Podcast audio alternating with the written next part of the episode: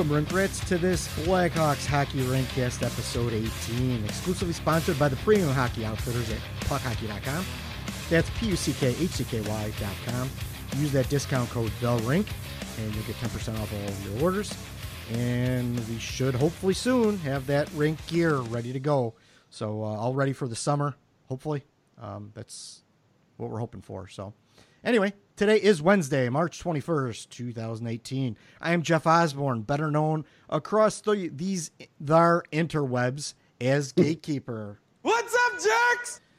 And today I'm not joined by the grumpy, the other grumpy old guy. Uh, John had some uh, previous engagements he had to take care of tonight, so he's not he's not joining us. But tonight we have a very special co-host from formerly from the 312 podcast and from sportsmockery.com. Uh, we have our boy Zoe Matt Zawaski. How you doing, sir? What's going on, everybody? I promise to give it my best effort and try to come up with the grumpiness that you all miss in JJ. Yes, Satan. Oh, so it's nice to have you on, my friend. Um, Good to be here. Good, good. Well, shortly we're going to be talking with Shawn Roarke from the NHL.com. Um, but we wanted to come on. I asked for questions. I didn't really know how this was going to go. We took last week off.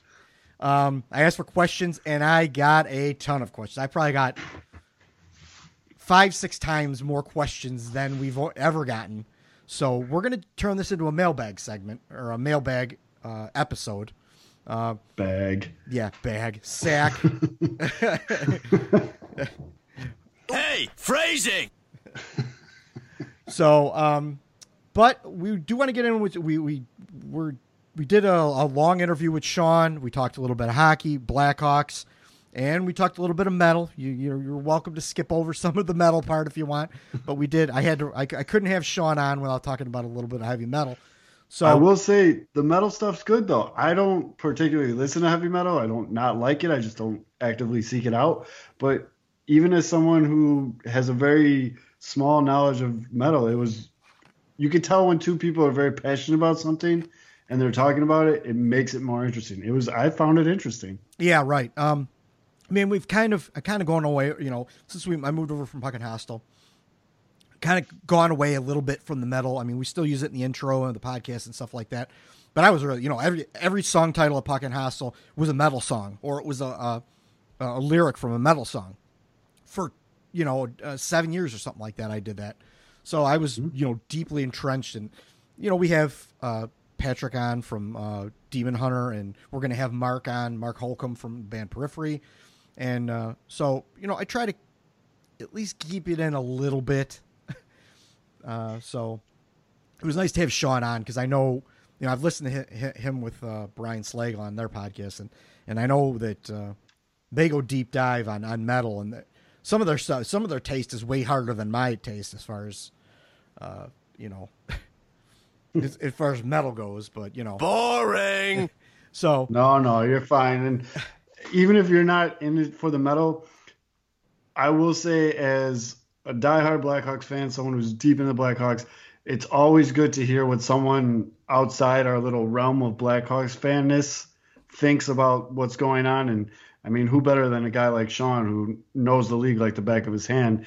And I'm going to, without giving it away, Blackhawks fans, you're going to want to hear what he's got to say. Right. Well, I guess with that being said, um, let's try. Let's get right into our interview with uh, Shawn here. So here we go.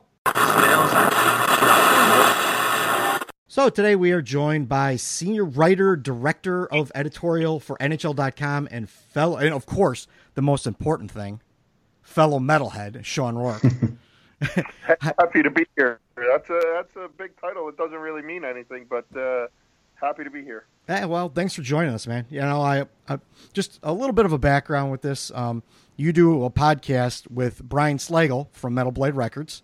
Uh, you guys do it like once a month, roughly. Uh, you guys bring on guys, kind of do the crossover thing where you get some hockey guys on that are metalheads and talk about that and uh, and, and kind of that, right? Yeah, yeah. So yeah, I met Brian right before the 2010 Olympics in Vancouver. Uh, through a mutual friend, we did a hockey story about that. He went and saw all the games. Brian's probably the biggest hockey fan I know Um, might even be a bigger hockey fan than me. Um, and uh, I pitched him. I was like, "Hey, man, we should do something where you know every rock star wants to be a pro athlete, and every pro athlete wants to be a rock star." Um, we should talk to the people that do that, and that's what we've kind of done. It's branched out a little bit. We've done some some writers and some other stuff, but the core of what we do is you know rock guys that want to play sports um, and, and sports guys that want to be rock, rock stars. We do a ton of hockey because Brian really loves that, and that's my bread and butter. But we've had baseball players on, football players. Um, we've kind of run the gamut, and um, it's been pretty awesome. It's been, uh, I think, uh, four years now that we've been doing it, and we've had some repeat guests. Mike McKenna, who's uh, back goalie in Dallas right now with Mhm. Bishop Hurt, has been on like five times. He's he's a pretty good, uh, knowledgeable metalhead. So he probably he's probably the leader of the pack right now. Yeah, yeah, that's it, it's good stuff, man. And it's not like you guys are, you know, you, people get backlogged or anything like that. It's like a once a month thing, so people could go probably download a whole year's worth and listen if they're really interested in that. So, um, yeah, no, for sure. They're all available. It's called Metal Misconduct, and they're all available on iTunes or wherever you get your podcasts. Uh, the neat thing about ours is we do it live as well, or air it. We tape it, and then it airs live on, um, excuse me, Hard Radio, which is kind of the biggest Oh, awesome. heavy music site on on the internet, and that's the first Saturday of every month. Cool.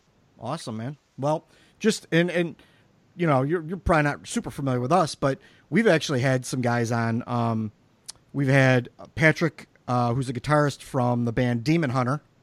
He's a big Blackhawks fan, and uh, he's been on twice already. And in the future, we're going to be having Mark Holcomb, who's a guitarist from the band Periphery. Um, Okay. He's a huge Blackhawks fan as well, and he's his entire band is all Capitals fans. So that's going to be interesting. He's going to get to be able to talk about that a little bit. And and going back to uh, Patrick, he actually lives in Nashville, so he has to deal with the you know the the situation down there being a Blackhawks fan living in Nashville. So pretty interesting. Yeah, no, that is interesting. I live in Jersey now, but I grew up in New England, and I'm a huge Patriot fan, and I live among Jet- Giant fans, so I can feel his pain. Awesome, awesome. Well, getting more into what you, you know, you yourself, um, what do you do over at NHL.com? Just for people who aren't familiar with what you do or your work.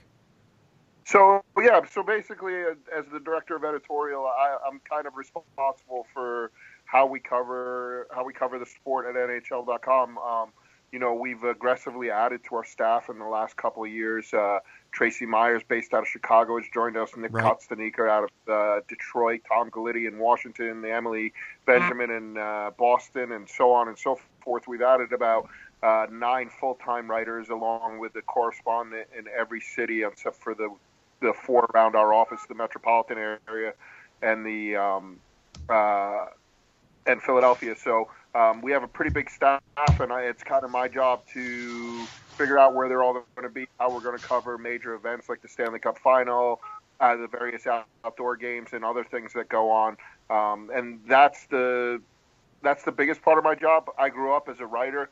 Um, I've been doing this uh, since 1990, Mm-hmm. and sorry about that. No, School's okay. canceled tomorrow. Don't worry about it. Um, but uh, I've been doing this since uh, 1990 in the newspaper business, and now here. Um, Cool. And uh, so uh, I also write a little bit. Right. Awesome. Cool, man. Well, let's jump right into it a little bit, and uh, you know, since you you're you're more familiar with the entire league itself, and we're kind of you know Blackhawks focused. What is your opinion about you know, or, or what what are the thoughts about what's going on with the Blackhawks? Uh, my thoughts with what's going on with the Blackhawks is it's kind of a bad it, it's a bad year for everything to go wrong, and everything has gone wrong. Yeah. Between losing your starting goaltender, your key players not playing well, um, your depth getting exposed, Marian Hossa not being available since the beginning of the year. Um, it's kind of been a nightmare from the start for the Blackhawks, and it's difficult because it's been ten years of success now. Um, but I, you know, I, I, I think that uh, you know you have this year, and it's kind of tough to make decisions. I know everybody wants change to happen because it's unacceptable, um, but I, I just I really do think this was like a uh, almost like a magic bullet. I mean, everything that could go wrong has gone wrong, and it's pretty hard to judge anybody on it. Um, so that's kind of how I look at it, you know, especially with them getting eliminated now um, and it being so fresh in everybody's mind and everybody trying to figure out what went wrong. And there are things that need to be addressed, but I, I just think you know, take this with grain of salt and say we've had a good decade long run, and let's let's see what happens when we try and put it back together this year.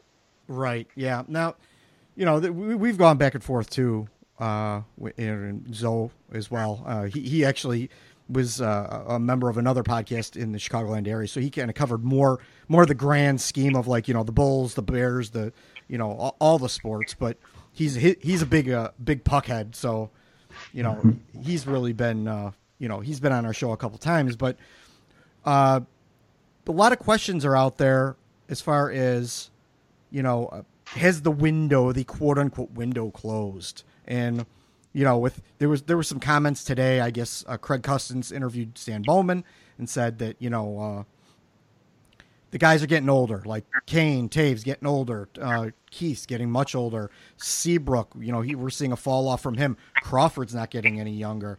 But what do you what do you say when when you hear you know the championship Blackhawks window is closed?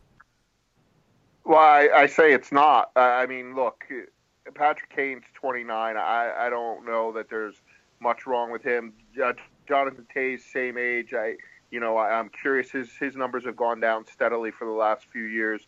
Um, so I, I'm a little bit more concerned there. Um, you know, if Crawford's healthy, he's an elite goaltender. I, I think the numbers prove that. If he's healthy, is a huge part of it. You know, he's never played 60 games in this league, and for your number one, that that's a number you want to see him hit, and it's hard when when he never does. Uh, you know, I think they they now know that they're going to have to address their backup goaltending position and, and and get somebody who can handle the workload. I mean, it burnt them this year. I, I think they need somebody that's experienced and, and can kind of take that load if if it needs to happen. Um, but you know, you look around the league and like I, I think a prime example is last year, kind of the the teeth gnashing and hand wringing that went on in LA, right? Mm-hmm. all of a sudden, hey, their window's closing. Anze Kopitar's a shell of himself. Dustin Brown's a shell of himself. Um, you know, there were a lot of things going on in in in uh, Los Angeles that year. You know, Dustin Brown had had his, his captaincy taken away. That's that's very awkward for both the guy who walks into it and the guy who's losing it. Um, you know, they had played a lot of hockey, just like Chicago. I mean, those two teams have gone at it hammers and tongs for the last decade there's a lot of mileage put on some of these guys. You know, I was just looking, and and Jonathan Toews is 29 years old, and he's got over a thousand games on his body when you add uh, when you add playoffs and uh, and regular season. Right. That's a lot of hockey. Duncan Keith has over 1,200 games on his body, and they're not easy games. I mean, the, this team has played a lot of important hockey in the last decade. So I, I think you know if you're looking for kind of a silver lining of not making the playoffs, is you've added a two month recovery window that they're not used to having. I know they went out in the first round the last two years, uh, um, but this is even longer. And and look, it starts now because there's no stress left. There's no stress left for the last eight to ten games you're going to play over these last three weeks. You're out. There's nothing you can do about it. I mean, you're still going to play hockey, but it's not, not that day in day out grind of having to get better and what's next and who do we have to prepare for. Um, it's a time for some of these guys to be able to kind of rest their bodies a little bit, rest their minds a little bit, and think about what's going to happen for next year, what they need to do better, um, what type of players they need to be. I, I think people always forget when when a season goes long, you know, they look at the physical aspect of it and it's horrendous. The mental aspect of playing that much high intensity hockey is debilitating, I think, for players. And and I think at some point you just have to decompress and and this is going to be the opportunity for a lot of these guys to be able to do that. Right. Hey, Shawn, this is uh, Matt Swaski Zoe here. Curious is because your position kind of at the central, you're in the center of the hockey universe, and you know it's no secret, and us Chicago fans know that. Well, some knowledgeable fans know how we're perceived around the league, and especially enjoying 10 years of consecutive playoff appearances. But do you think that outside of Chicago, fans are almost somewhat, I don't want to say happy, but not sad that the Hawks missed it this year? Yeah, of course. I mean, I think anytime there's a dominant team, you know, in any sport, that there there's always happiness that that they don't make it. You know, I just mentioned that I grew up in New England and I'm a big Patriots fan. You know, when they lose or they don't make it, people are happy because they want to Mhm. see other people kind of have a kick at the can, and and they're they're players that maybe you admire deep down in your heart, but you would never admit to admiring because they've caused so much pain for you. Um, so, so I do. You know, I think there are people that are rubbing their hands and saying, "Good, it's about time." They're not any good, and and now here's our chance. I think that's the biggest thing, right? If you're Right. a playoff, and all of a sudden you're looking at the West, and you're like, you know what? I don't have to go through Chicago. I don't care that it was a down year for them. Once the playoffs start, it's a completely different story, right? You guys know it from last year. Nashville gets in as the eight, and they run to within two games of the Stanley Cup final. Personally, it, you know, Chicago found a way to win ten more games, you know, with Crawford out, if their goaltending had been a little bit better, if their defense had been a little bit better, all of a sudden Crawford gets healthy, they're sitting in the eighth spot. That's no reward at all for the number one, number two team if they're at eight or seven. Nashville and Winnipeg are sitting there and they're like, oh man, I don't want to play this team. They have a good goalie. They're proven D that struggled a little bit, but you never know what's going to happen in a series. And they have game breaking forwards. Um, so yeah, no, I do think there are some people that are that are happy. I think happy is the right term. I, you tried to couch it. I think there's people that are happy that the Blackhawks on in. Yeah, some more than others, like Nashville. We've just been hearing it relentlessly since they were swept last year. But you know, Well, it's a good it's a good time to be a Nashville fan, right? And they've earned it. Yeah. They, they they paid their dues, and I mean, what people forget, and and it's such a generational thing, and it's such a cyclical thing, is that people forget that there's fans in this game that have been fans for less than ten years. A lot of them, right? Whether it's young kids that have grown up, whether it's people that are new to the bandwagon, so to speak, and uh, have been you know swayed by how exciting the game is, or or whatever it might be that don't really have that institutional memory of Chicago being bad, right? And then, oh well, they've always been good. It's about time they be bad. Um, you know, that's not the case. People that have been fans for a long time are like, hey, the things were a lot worse than this. We'll take this. But you know, I think a lot of times you have to remember that, especially the most vociferous fans and the ones that are involved in social media and and, and all that kind of stuff are the younger fans who maybe don't realize that there was a very bleak time in Chicago Blackhawks ah. history before this renaissance came along. right? Yeah, for sure. Like the, the first seven years of the 2000s, for sure. And some Well, exactly, and and people, like I said, that look, even I, I've been covering the league since 90, 94 was my first full time year on, on the beat, and then it was here in New Jersey. I was covering the Devils and the Rangers, and the Devils had been bad their whole career. They had made the playoffs once in in '88. And then they hadn't really done anything until that run in '94. Then they win the cup in '95. They go on. They win two more cups and for a long time here, people were happy when they went back into into obscurity and and couldn't win and and couldn't do things because they didn't want to hear about it anymore. Especially Ranger fans who were, you know, their franchise is much older and didn't hasn't had more success than the Devils had in that short window of time. Um, so and now that they're coming back out of it a little bit, I don't know that they make the playoffs this year. They're kind of right on the the precipice, but they have some young players that are pretty good. Nico Hischier, um, Taylor Hall, obviously Mhm. they've added Will Butcher. Um, they're back on the upswing, but there's there's fans here in the New York metropolitan area that don't remember those Stanley Cup runs and have only known the Devils as a not very good hockey team. So um, there's those that live and die with it, and then there's the majority who kind of either put it away or come to it late or or whatever. So I, I think the memories are are more fresh than anything, and that's why there's so much happiness about it. yeah, that makes us all feel old too. Well, like I told you, my first game as a professional journalist was in 1994. I feel old, old. Wow, yeah, that, that was that was two years after I graduated high school. So yeah, Yeah, I was 12 my first game. yeah. I Yeah. wish. So uh, I'm going to start with more the contentious part as far as the Blackhawks go with, and I'm going to end more on a good note. And, and Zoe's going to find this funny, and I'll explain why, or at least the the, the good, the quote unquote good part. Um, but there, you know, a lot around the league uh, involves you know uh, Stan Bowman and Joel Quenneville. You know, or it, actually more in the Chicagoland area, but that you know maybe Q's message has gotten old. Maybe Stan Bowman, you know, he's been more under the microscope. That more of his deals and some of the contracts he's given out just don't seem to make sense.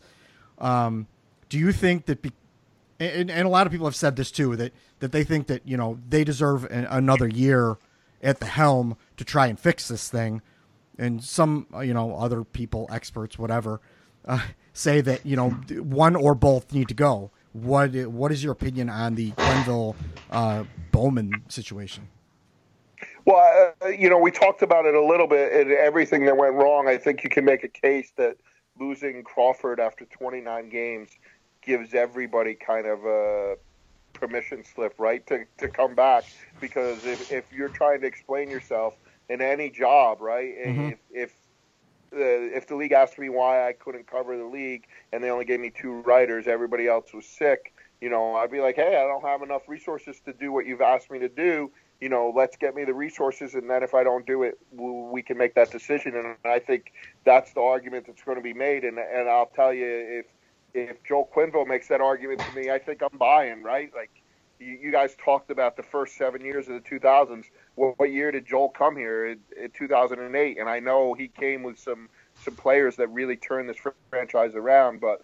Um, to to discount what Joel's done, I, I think it's a huge mistake. I look at this team Mm-hmm. And, and I think even though they missed the playoffs, like Joel's done a really good job, in my opinion, with with what he's been able to do with some of the things that he's been given. He knows he doesn't have the, best defense that he's had in in the time in the tenure that he was there. I, I think he's done some good things with some players that nobody really talks about, nobody really knows about. And then up front, like I look at the young players, this next generation of young players that are coming in he's been really good with them. Like I thought, you know, Alex DeBrincat scores a hat trick the other day, and right before that, I'm thinking maybe this kid's hit a wall. Like he's never gone very long without scoring goals. Maybe his confidence is in tatters. And then you know he scores a hat trick, his third of the season, and and you're like, I wonder how that happened. And then you think about it, and you go and you look, you know, and, and Alex has been pretty protected this year um, in his matchups and the way he's been deployed um, all the kind of things that you need to do with young players. And I know people because Joel's gruff and you know he doesn't answer questions in the way a lot of people want him to, and his voice, you know, it always sounds like he's yelling at everybody. Like he, he's not as, as much of a totalitarian disciplinarian, I think, as some people think he is. He can still coach, and he can coach young players, and and I don't. I'm not sure that the older players have tuned them out. You know, people say that a lot people have said the same thing about Peter Laviolette, and he almost won the Stanley Cup last year, and he's on the verge of finishing the season as the President's Trophy winner this year. And you know, in a, the recent PA poll they had of all the players, a lot of a lot of players said that they'd like to play for him. I don't think professional athletes mind getting yelled at. I think they mind not being prepared and not being ready to go into battle and not knowing what they're going to face and I don't think that the Chicago Blackhawks have ever faced that this year. I think every time they've walked on the ice, they know what the other team's going to do. They know how to counter it tactically, and they haven't executed. And at some point, that's the coach's fault, but I don't know if it is right now. Okay. Um, and then you want to talk about Stan. I think yeah.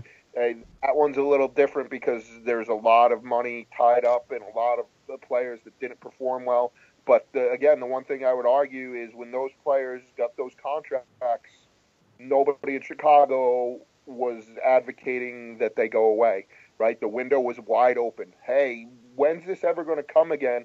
You know, I'll trade a couple of years on the back end for another Stanley Cup.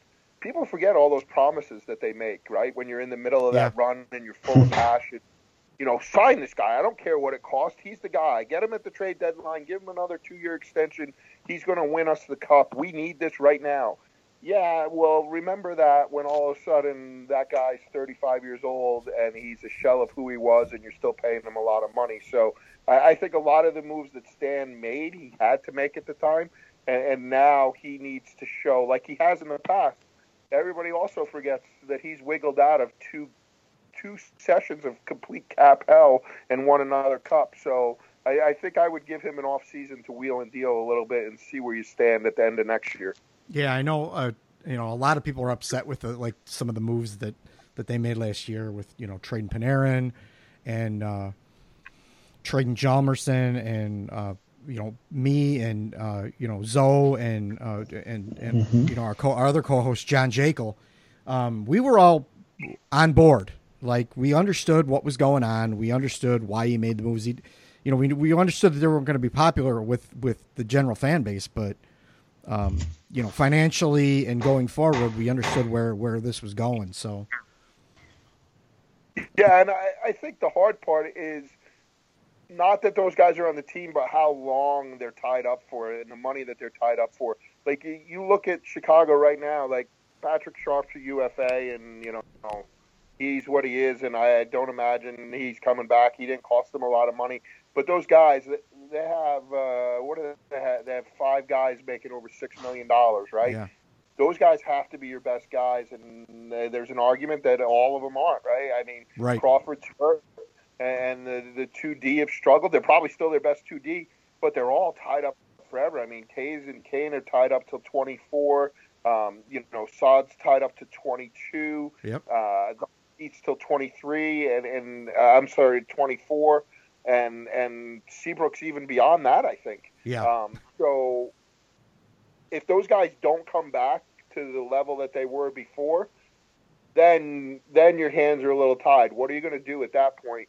Um, but let's not forget, there's some pretty old defensemen in this league that know how to play the game and, and are pretty good at it. I mean, you look at one of the best teams in the East, and Zdeno Chara is 40 years old. Had a down year last year. The Bruins suffered because of it. Um, you know, gets paired with a young kid and, and Charlie and McAvoy and, and kind of has this renaissance. He's been, Char's been one of their best players this year, and he's doing it at 40. So I'm not ready to throw Seabrook and, and Keith off the cliff yet, but I, I think everybody knows that they need to reinvent themselves a little bit. Um, and they're professionals. I, I'm sure that they understand that as well. And, you know, I think next year those are the questions that need to be answered is can those two guys kind of reinvent themselves and, and answer the questions that the game's asking of them now? yeah, yeah. That's uh, their time is not on their side either because they're, you know, you're- they're on the wrong side of 35 at this point in time, or or they're getting there. So, um, Yeah. Oh, and, and look, the game's gotten exponentially younger. yeah, Um, crazy how young the game is now compared to even five years ago. And it's because players are coming in at such a young age ready to play. And the, the Blackhawks have a couple of them.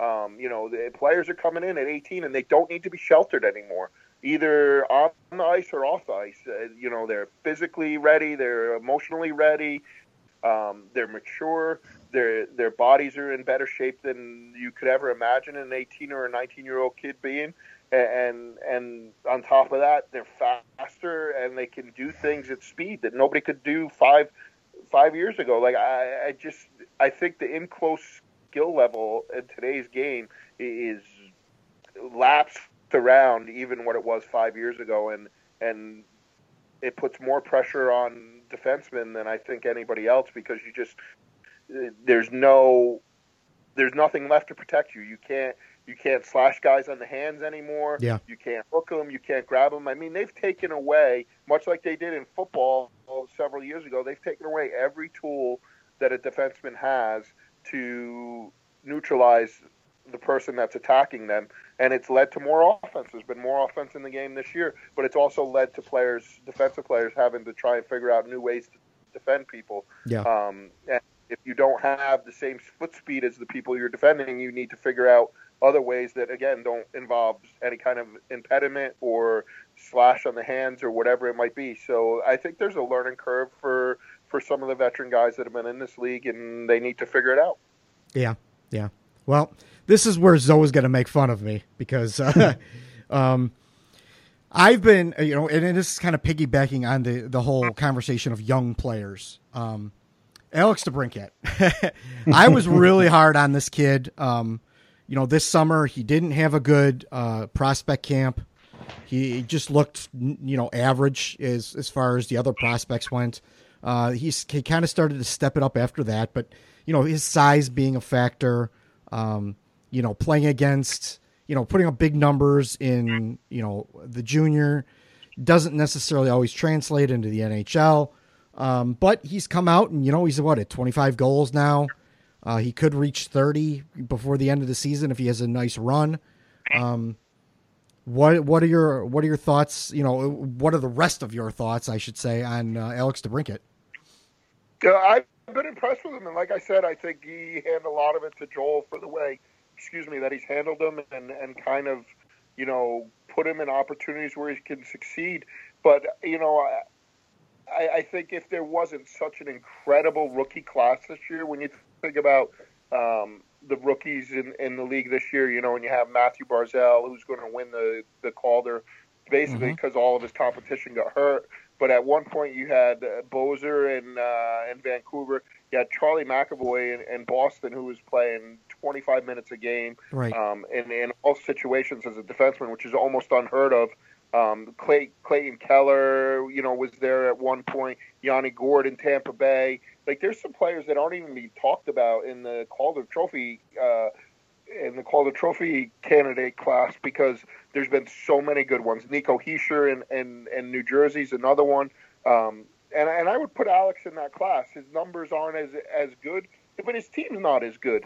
Um, so, but uh, you know, he's right there with Clayton Keller from Arizona, where they're they're kind of, you know, Clayton doesn't have anybody else to protect him, where Alex has Kane and Toews who who can you know provide some of the offense and and Saad when he's playing better. Um, but you know, to put up 25 goals on this team and, and to not be a liability. Like I, I don't think he's a liability anytime they put him out there. There's some offensive players in this league where I think coaches and especially a coach like Joel who really stresses defensive responsibility that when they put players out there that are goal scorers, they, you know, they hold their breath for 45 seconds until that guy Yeah. comes back to the bench.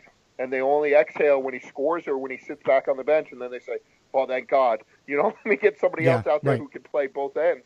And I, I, I don't know that Joel does that with Alex. I think Alex has earned the things that he's gotten, and and I think the ceiling's really high because he is he's young, um, you know, and, and the game again is trending. Not only is it trending younger, but it's trending smaller. Um, five years ago, you'd be like, this guy, he's not even a prospect. He's too small. Um, but Right. now, with again the way that the game's kind of been opened up and, and is played in a different way um, than it was even when Chicago was winning their cups, I, I, think you know nobody bats an eyelash anymore at a player when when he's not a big physical specimen. I think I think Alex has shown the ability to handle himself in traffic, to put himself in places where he's not going to get run over, and and find seams where he can be successful. So Right. I, I've been highly impressed with his his rookie year. Cool. Awesome. Zoe, you got any other questions? Yeah, Shawn, just because we're touching on the, the league being younger and these kids coming in more prepared, and it seems like the especially these last what two or three draft classes where we're seeing instant superstars in the league. Um, now that the Blackhawks are in a weird place where we're looking at lottery odds for the first time in a decade, um, what kids coming out in this year's draft got your attention? Well, I, I think the big kid for everybody, right, is, is Rasmus, Dahlin. Of course. the Swedish defenseman. I mean, they're talking about a generational player. I, I think it's a little bit what uh, Hedman was like when he came out, um, and he took a longer time to kind of develop than people thought. Now I think he's where um, where everybody thought he would be, where he's basically a Norris Trophy level defenseman. Um, but uh, it's supposed to be a really deep draft. The draft is not my my bread and butter. We kind of turn to it when uh, the playoffs uh, get to the third or fourth round, and we can dispatch some other people to kind of handle it. Um, we have a guy who does it full time, Mike Morreale, who also covers the Devils for us, um, and I'll pick his brain now and then. But yeah, I mean, look, in Chicago, um, you haven't had to worry about that, right? And that's the other thing everybody talks about um, when they talk about Chicago and what's happened. This is a team that hasn't had a lottery pick in 10 years. And the lottery does wonderful things for your franchise. You know, we talked a little bit about the Devils. They made a really tough choice, right? It was Nolan Patrick or, or Nico Hischier, and I think Hischier was the unpopular choice because Patrick was bigger and had the better pedigree. It's worked out pretty well for Yeah. them. You know, he might be the first 18 year old to get to the playoffs in his draft year since like 1987 or something like wow. that. Um, so, you know, there's some players there, especially if they get lucky in the draft lottery, and that's kind of what ha- happened to the Devils. You know, the the other guy that's there that interests me a lot, and it's it's kind of a family thing, is, is Brady Tkachuk, who's playing in college. Um, and it's fantastic. I mean, you probably saw him play at the World Championship, World Junior Championship Absolutely. for the Americans. He was unbelievable in that game against Canada. Like at one point, and and this will kind of go into you know talking about metal music or whatever. Like the one thing I'll never forget is that game was so tense. The snow was coming down. It was crazy, and all of a sudden the camera came on to him, and he was standing behind the goal during a stoppage, and they were playing "Crazy Train" by Ozzy Osbourne, Yeah. and Brady was singing. He was singing the lyrics, and, and I laughed because I'm like, oh, there's another metalhead, because you're always on the lookout for metalheads, right? Yeah, right, for sure. What, what struck me even more is the stage wasn't too big.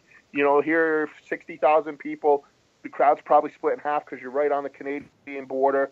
You know, yelling, screaming. The game's been, you know, back and forth. There's pressure like, like we don't even understand. And here's a kid just, you know, doing that crazy laugh as it comes on the sound system, and you're like, he's born for this, right? So. Yeah, you know, and look at his brother. His brother Matt in Calgary is already a, an impact player. Um, you know, I think we've all been around long enough to remember it, remember his dad Yep. playing. His dad was an incredible player. So, so the genes are certainly there. Um, and then the third kid is the kid from Barrie in the Ontario Hockey League, uh, Svechnikov, I believe his name Yeah, is Andre right. Svechnikov. Um, he's suspended right now. He's going to miss the first four games of the playoffs. Um, but uh, you know, he's a right wing. He, he plays with a little bit of an edge, can score some goals. So um, there's some guys there. And then the last guy is same place Nico came from. Uh, uh, Halifax in the Quebec League is uh, Filip Zadina. And uh, he actually lives with the same billets that Nico lived with in, in Halifax, and you know, which is an amazing story. There could be back-to-back top five players coming out of the same billet family. So um, another right wing. So there's four really good forwards, and then you know there's a couple of defensemen that people are talking about. I I, I don't know as much about them. I know uh, that uh, Quinn Hughes Quinn Hughes is playing in the NCAA tournament with Michigan, and he's supposed to be, uh, if not the top defenseman, one of the top defensemen. So I think there's a lot of guys to get really excited about, especially if you can get up into that top three in this draft. That's what we're hoping for, for sure. Absolutely. Yeah, and that's uh, look that keeps it interesting, right? You're going to wait. You're going to see the draft lottery uh, whenever it is in April. I don't think it's been announced yet, and you're going to hope the ping pong balls come out right for you. Um, and I think if they come out top three or four this year, I, I think you're going to do all right, and you're probably going to have a player that's going to impact you pretty quickly. I mean, look, if you get Rasmus Dahlin and you're able to put him on your blue line at 18 years old with two tutors, you can say whatever you want about Keith and Seabrook. They know how to play some defense. They may not be able to play it at the level they want to anymore, and they may have to change their games, but they could probably teach a young defenseman a thing or two, much in the way Nick Lidstrom taught a whole generation of, of Detroit defensemen. Um, so that would not be bad living right there. Plus, they have uh, Henri Jokiharju, who they drafted last year in the first round, who seems to have a promising future as well. So, Yeah, and and and I think that I think that Stan has restocked that cupboard a little bit. Look, I thought he did good, and and you know, trading Hartman and, and getting some pieces back for that. I think he read the market perfectly. I think if you ask Stan Bowman, or if you ask a neutral GM, who did better in their trades Mhm. between Ryan Hartman and Evander Kane, I think everybody would say that Stan did better. Like he read the market at its peak, and by the time that Jason Botterill got around to being able to move Kane because the market wasn't as good as he thought, he did not get near the near the return. And I, I would argue that Evander Kane's the better of the two players, and he has been since he's been traded. I mean, he's been lights out for San Jose. I think it's amazing when you put a player that has never had a chance to win in a situation where they can win, and and you kind of see what they can bring to the table. Yeah. But like I, I look, he he he's got players in that right, like that. Uh, Ed, Ejdsell was in that right in that trade. Yeah, and he's going to now, Mhm. yeah, and uh, he looks like a decent player, and he added a couple other you know picks. So I I I think Stan, while he was trying to win, emptied the cupboard a little bit, and now I think he understands that he's in another cycle where he's going to have to restock the cupboard, and he's going to have some opportunity to make some moves. I think during the during the summer, right? You got the threat of expansion coming again, and I don't mean that in a negative way. I just Right. mean it in that The, you're going to have to retool rosters. People are going to have to move players, and there's some teams. There's some other teams that are going to be that think they're on the way, right? And hey, if I could get a if I could get a veteran player that's won a lot of hockey, because what is the one thing that the NHL put more emphasis on than anything else? He's a winner. Yeah. I'm going to go get him from my team. He's going to teach my team how to win. There's some GMs that'll overlook some recent history to say that player, yeah, he had a bad year, but he, if he comes to our team, we're right on the cusp of winning. He could be the difference for us. I, so I think Stan will have some opportunities between the draft and and uh, being able to make some trades around the draft. Mm-hmm. I think the, the the trade activity this year in Dallas, where the draft's going to be, should be pretty intense. Um, so you'll have some opportunities there, and then you know, kind of see where things shake out and figure out what you have to do. You know, uh, when when the fall comes and you're getting ready for training camp. Cool, cool. All right. Well, So I I- actually, more, I actually knew more about prospects than I yeah, see, sometimes you surprise yourself. Well, um, I want to wrap this thing up. Uh, I want to end it up with, uh, you know, about 10, 15 minutes of us geeking out over metal a little bit. So if anyone wants to fast forward a little bit, I'm just going to, you know, we're going to talk a little bit of, uh, a little bit of heavy metal. Um, so we talked about, you know, you, you, you doing your stuff with Brian and stuff like that. When, when, uh, like when did you realize that like you know this this was your thing you metal and uh, what was you know what what band or or group of bands got you into metal Well, so for me, it started. Uh, I grew up in Rhode Island, and and uh, you know, there were a lot of kids. Kind of fell into two categories, right? You were a metalhead or you weren't, and a lot of the people that I looked up to were. And you know, it started out pretty casually, like you know, people turned you on to Deep Purple or Black Sabbath or you know whatever it might be. Um, my first, the first show I ever saw uh, and it wasn't a metal show per se. Was uh, was Billy Squier? I, when I was younger, I loved Billy Squier. Fantastic guitarist. Mhm. His career, he became too popular, and it kind of went downhill. And then he fell off the face of the map. He made one bad video and pretty much Yeah. got uh, drummed out of music. Um, but that was the first show I ever saw. Nazareth opened for him, and it was it was unbelievable to see a show live. Um, to me, was life changing because Right. now can't get enough of live music. And from there, I kind of went harder and harder. Uh, I was fortunate; we had a pretty good radio station uh, in Rhode Island, HJY, that played some heavier music, especially late at night. Mhm. And then I'll tell you what changed it for me was the band Accept. okay I saw Accept at a amusement park, like a free Friday night concert yeah and I saw Udo Dirkschneider, who has his own band now, Mhm. but at that time he's the lead singer for Accept. He's about five foot four, and white blonde hair. Sh- It was in a crew cut, uh, leather, bullets, the whole thing, camo. Like he was a rock vocalist, like Mhm. he was a heavy metal vocalist, and they just blew me away. Like everything about it, the sound, the, the experience. And once that happened, you know, you had to go to the record store because it was still record stores then, Mhm. and you had to get the Accept catalog, mostly on uh, C- on uh, cassettes at that time. And then you start flipping through um, and and kind of seeing other stuff, and your buddies telling you stuff.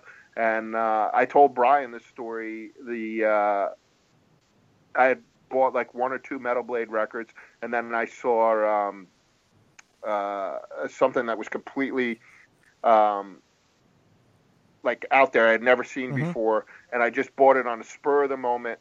And I, I'm trying to think of the name of the band now, and I can't. Um, but uh, it was it was great. Like, and it was at that point I knew. Like once you go to a label three or four times and you kind of do it blind, and every time it's something that you like listening to, I was like, that's it. Like if I see a Metal Blade release, I'm gonna buy that. Um, Right. And and so that went on all through high school. I kind of stepped back into like '60s rock and stuff like that when I got to college because my roommates were sick of hearing um, all the heavier stuff that I that I had brought with me to listen to. Mhm. And then when I got out, I moved here, and here they have a station called WSOU. It's Seton Hall's Mhm. college radio station, it's the only one that I've ever heard in the country that is complete 100% heavy metal, and I mean heavy. They play everything, and it, the funny part is, it's it's a, it's a Catholic school, um, but their radio station it's it's world famous for you know um, exposing bands, and it's Right. right. outside. You can get it in New York, you can get it in Jersey, and, that really. Once I moved here, and I could listen to that every day when I was driving before satellite radio and Mhm. everything else. That's what really kind of sent me down a path of, you know, bands that people don't listen to that are not in the mainstream, and you know, it's kind of gone from there. And then, you know, doing stuff with Brian for the last four years and him exposing me to some stuff, um, it continues to grow. I keep thinking I'm going to outgrow it, and you know, I'm almost 50 now, and I'm still going to shows. And every time I go, I'm like, this will be the last one. I'm too old. I'm like people's dads. And then three weeks later, I'm like, oh, I got to go see Lamb of God and Slayer play together. So Yep. I don't, I don't know when it's going to end, but I don't think it's going to be anytime soon. Yeah. Well, speaking of Slayer, and those, you know, that's my boys. Um, what are your feelings on Slayer calling it quits after this, you know, grand world tour they're going to be doing probably for the next, uh, I would say, fifteen months or so? Do you really think it's quits? Yeah, it is. I could tell you that. Yeah, well, look, if it is, that's great because they're they're still killer, right? Like Yeah. you don't you don't want to see a band on their last legs um, and and going out when the music's already stopped, so to speak. And I don't think Slayer is. I think Slayer's still killing it and and you know makes great music and and and does a good live show. And see them at their peak and, and, and call it a day. The reason I said, do you think it really is, is because how many bands have we heard you know, say they're going to go out um, at the peak, and then they do, and then four years later, they're like, you know, we should probably put together another show because, in a way, like we talked about before, I think I think musicians are much like athletes, and they feed off of it. And they feed off of that lifestyle. They don't know anything different, and all of a sudden, you know, it's just like retired hockey guys. They sit at home for two years, and then they're like, you know, it'd be good to coach.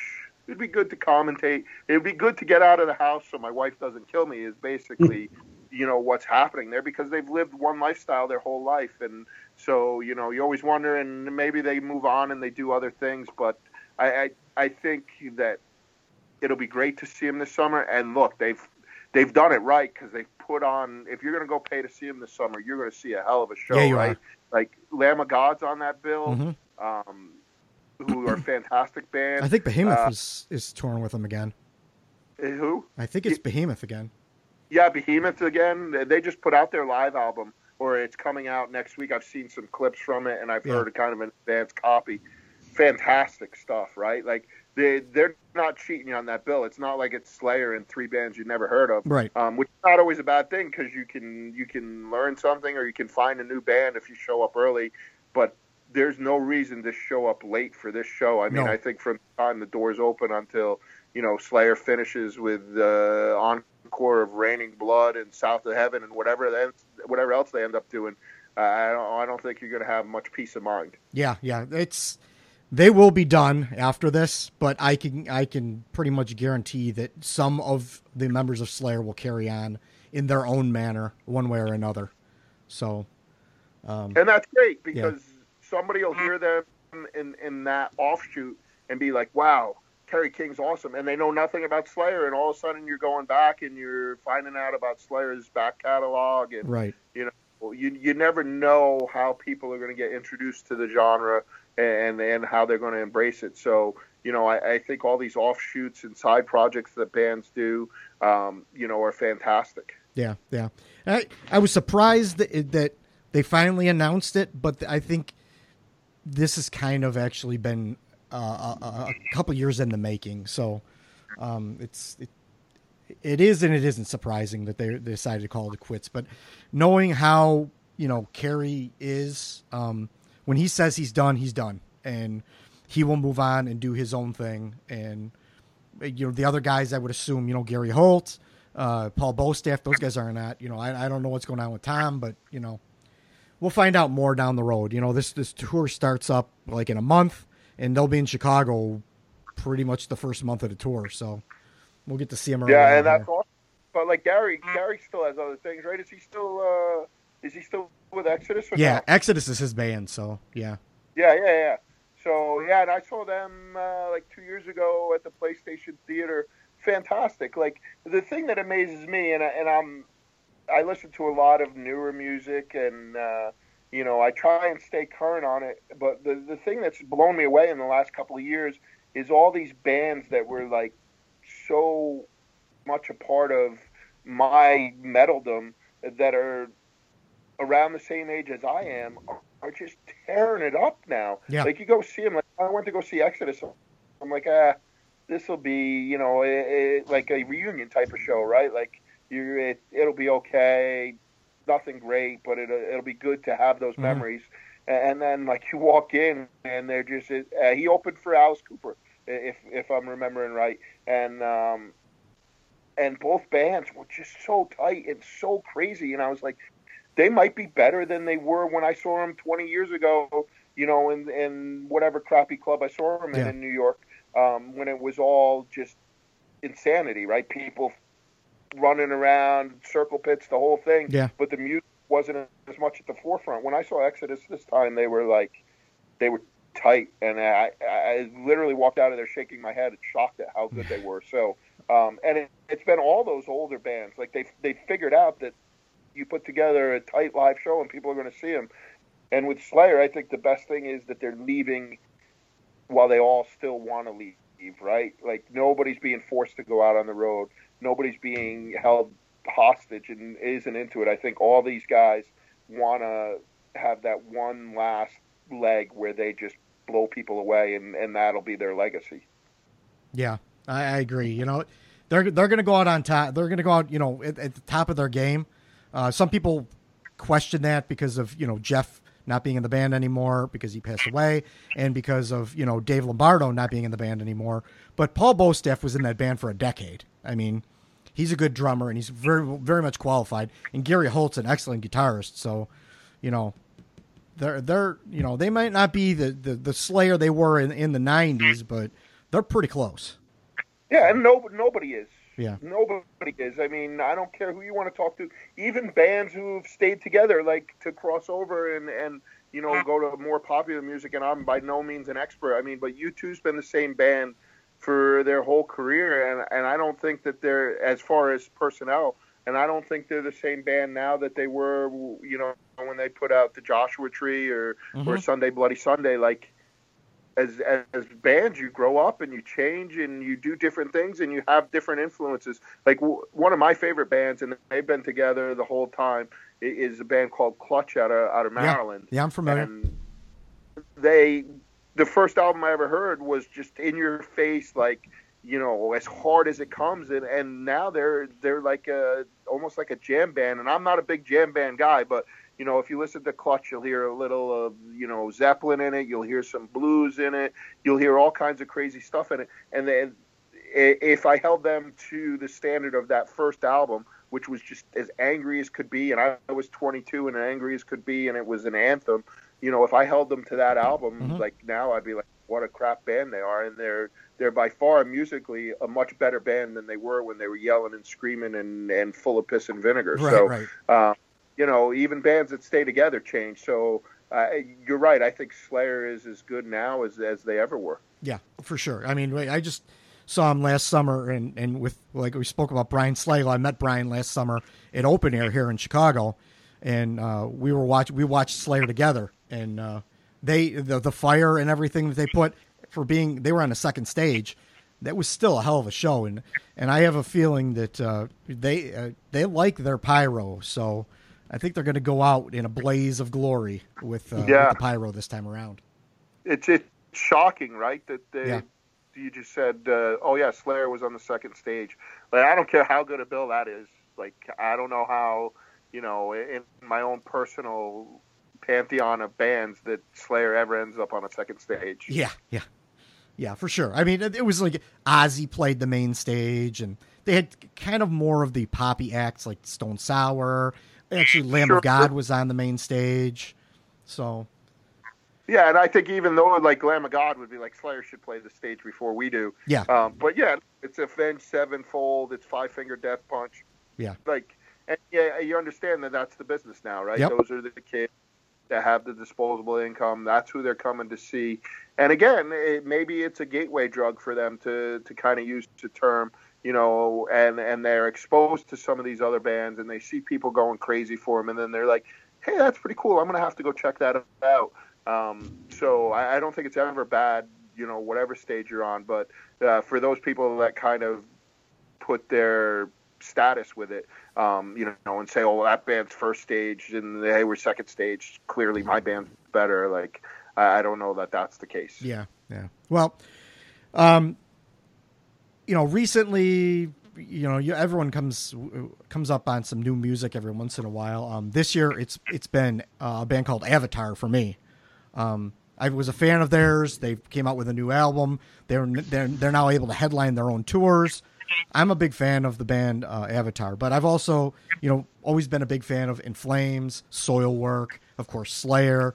You know, uh, it goes back to Anthrax, things like that. What what are like the bands? Uh, just just quickly, you know, what are the bands that you're you're more into re- more recently?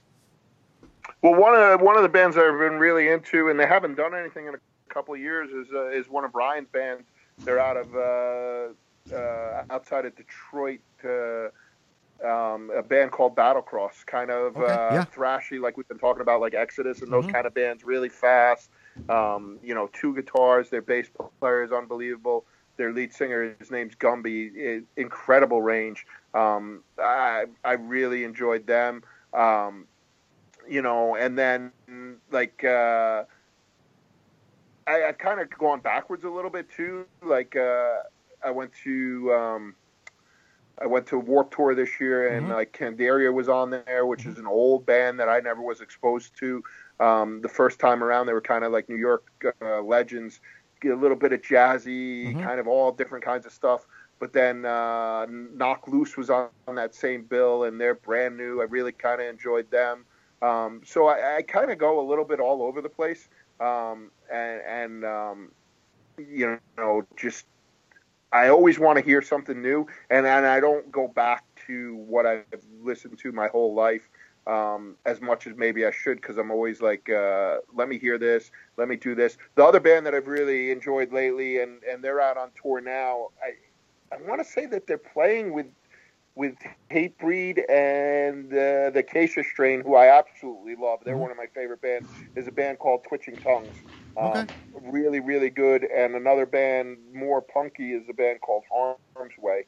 Um, that's put out some uh, put out an album uh, uh, this year.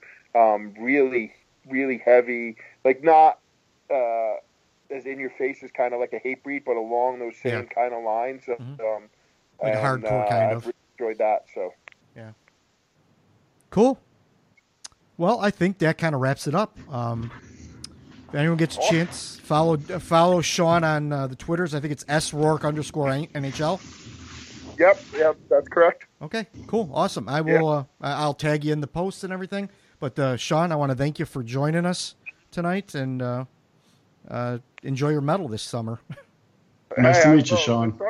The, summer, summer's the only time I really get to see shows. Uh, once in a great while during the season, if I can sneak out, but uh, a lot of time in the summer is spent uh, going to shows. So, uh, but as you know, following the game, the summer's way too short now, man. Yeah. For for me, it's July fifteenth to like maybe August fifteenth, and then we're right back at it again, ready for the season. So, um, not too long, but we'll definitely make the most of it. Hopefully, we can do it again, and we'll be talking about the Blackhawks like the old Blackhawks. yeah, for sure. All right, thanks a lot, Shawn. We'll uh, we'll talk to talk with you later. Uh, All right, great. Thanks for having me on, guys. I Yep. appreciate it. Take care. All right, bye bye. All right, thanks to Shawn Roarke from NHL.com. That was a great interview. It actually went longer than I expected it to go, but when you got two guys geeking out over, you know, two things they are very passionate about, it tends to go a little long. But uh, and thanks to thanks to you, Zoe, for joining us in that that interview as well. No, thanks for having me. That was, like I said, it's always good to hear what someone outside of Chicago thinks of your team, and I learned a little something about heavy metal. So go. win-win. That that's what we're here for. teach a little bit about hockey, which you know obviously know much more about, but teach a little something about heavy metal too.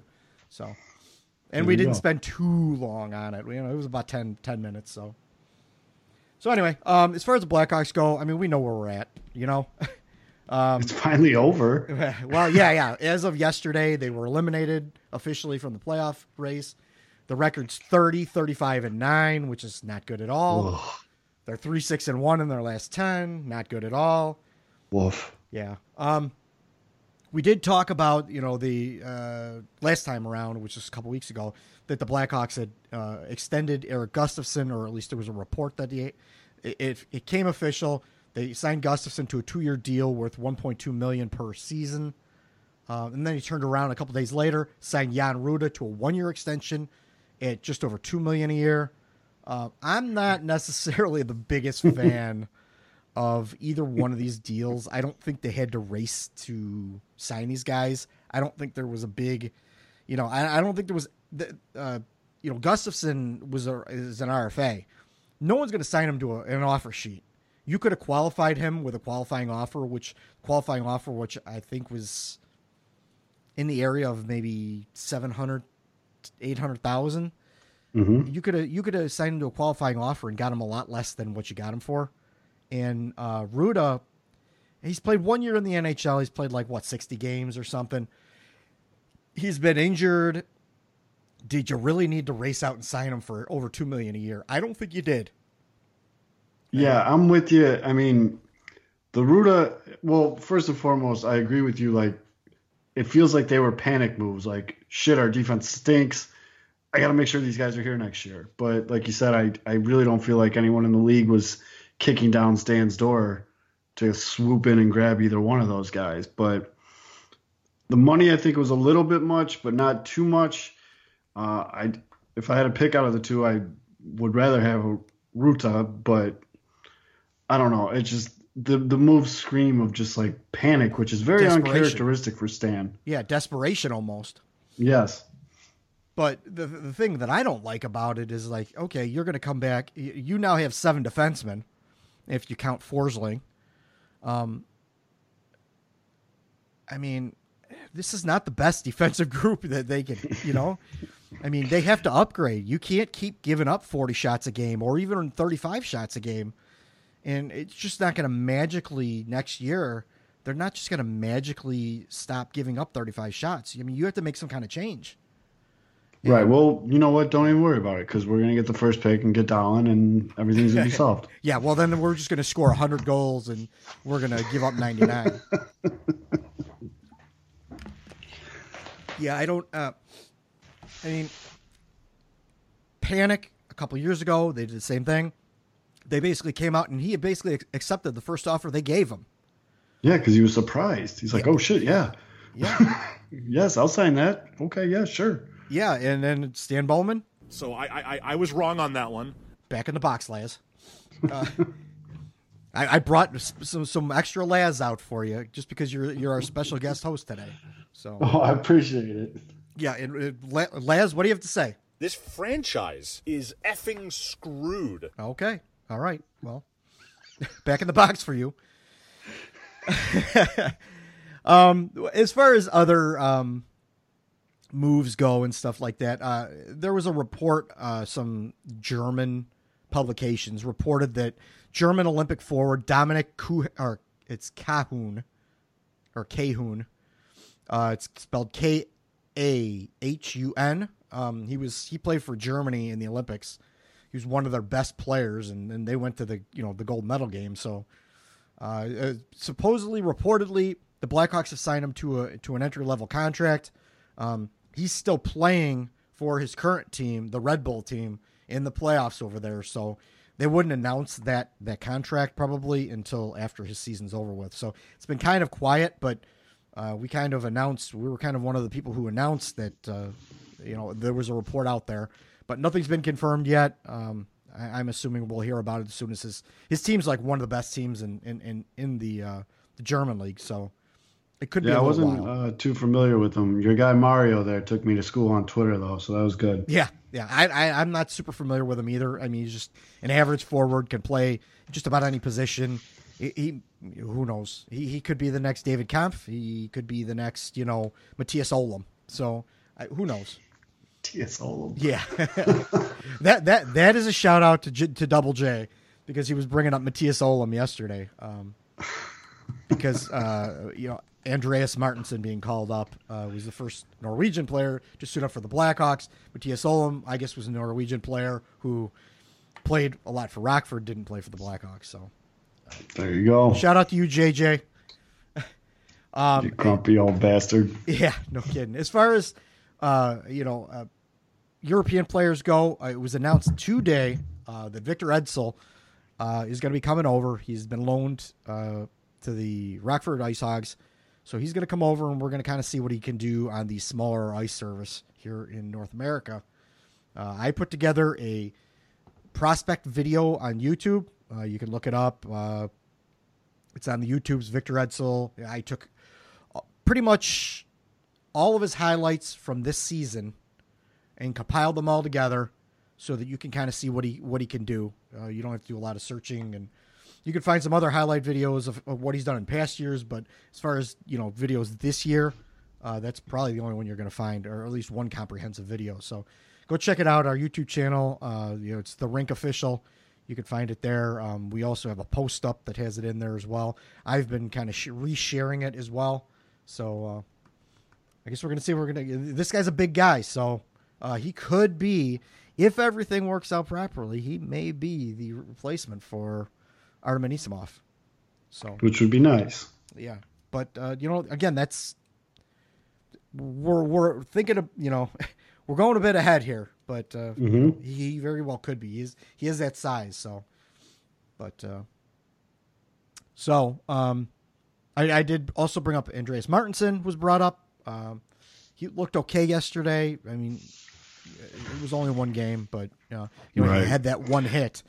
He's I was just gonna say, did everything that the meatballs will play that gif over and over again when talking about him. it's the Ryan. I mean, it was like uh, it was like uh, CT used to say over at uh, Hockey Night with uh, you know, here lies Ryan Hartman. He hit that one guy that one time. Uh, that was yes, exactly. in his first shift. He went out and he had a big hit, and and for a while until till last year, I mean, that was all Ryan Hartman had on his resume. So right. but uh, yeah, I mean, he, he got a hit. He went out there. He made a made himself. I think he actually. I, I'm I'm a little more optimistic about the guy. Uh, I've seen you know that you know what he's. I've seen him play in Rockford. Uh, he's got some talent. He can move. He can skate and he can hit. Uh, he's got a little bit of experience. He played for you know uh, the Avalanche, uh, so he has NHL experience. Um, I don't I don't know if he has a future with the Blackhawks, but he's certainly better than the the player they traded him for, Kyle Baun. So Right. And the, the nice thing about, I mean, trying to stay optimistic about being mathematically eliminated from the playoffs this early is it's tryout time for guys, you know? And so now you can throw a guy like that on the ice for, what is it, nine games yeah, and see what you got. yeah. The only the only problem with it, and they probably would have done it with more people, um, was uh, they don't have uh, a lot of call ups because they did the Right. paper transactions and stuff, so they can only do them on injury basis, and uh, so that's kind of why Martinsen didn't come up maybe earlier, and they didn't get to see what you know what they had in them because Highmore got hurt, so they had to call up Martinsen on an injury basis, and, and Duclair, of course, is hurt too. So, hmm yeah, I don't, you know, I guess those guys, uh, you know, Martinsen will be back down in Rockford, and I would Right. assume that you know all the guys they had in the paper, uh, you know, with with the paper uh, transactions, uh, will be sent back down for the playoff run for Rockford. So once this once once this this team is, uh, you know, mercifully put to death at Yeah. the beginning of April in a couple of weeks. So I mean, basically all this time now for Blackhawks fans, keep your eyes on the draft lottery. A lot of guys are going to be trying to hit the kickers in their contracts, and it's a good time to see some kids that might not play a lot. It's Right. basically what we're, we're at. yeah, so anyway, No, there's no fun to be had. The Blackhawks are bad right now, and we must be miserable at all times. back in the box, Les. Oh, I cannot imagine being that pessimistic all the time. Well, I mean, you you do know me, so Yes, I know, and I think that's probably why you're the the yin to my yang with regards to the optimism and pessimism. I think we keep each other level. yeah. Well, Drunk and donuts?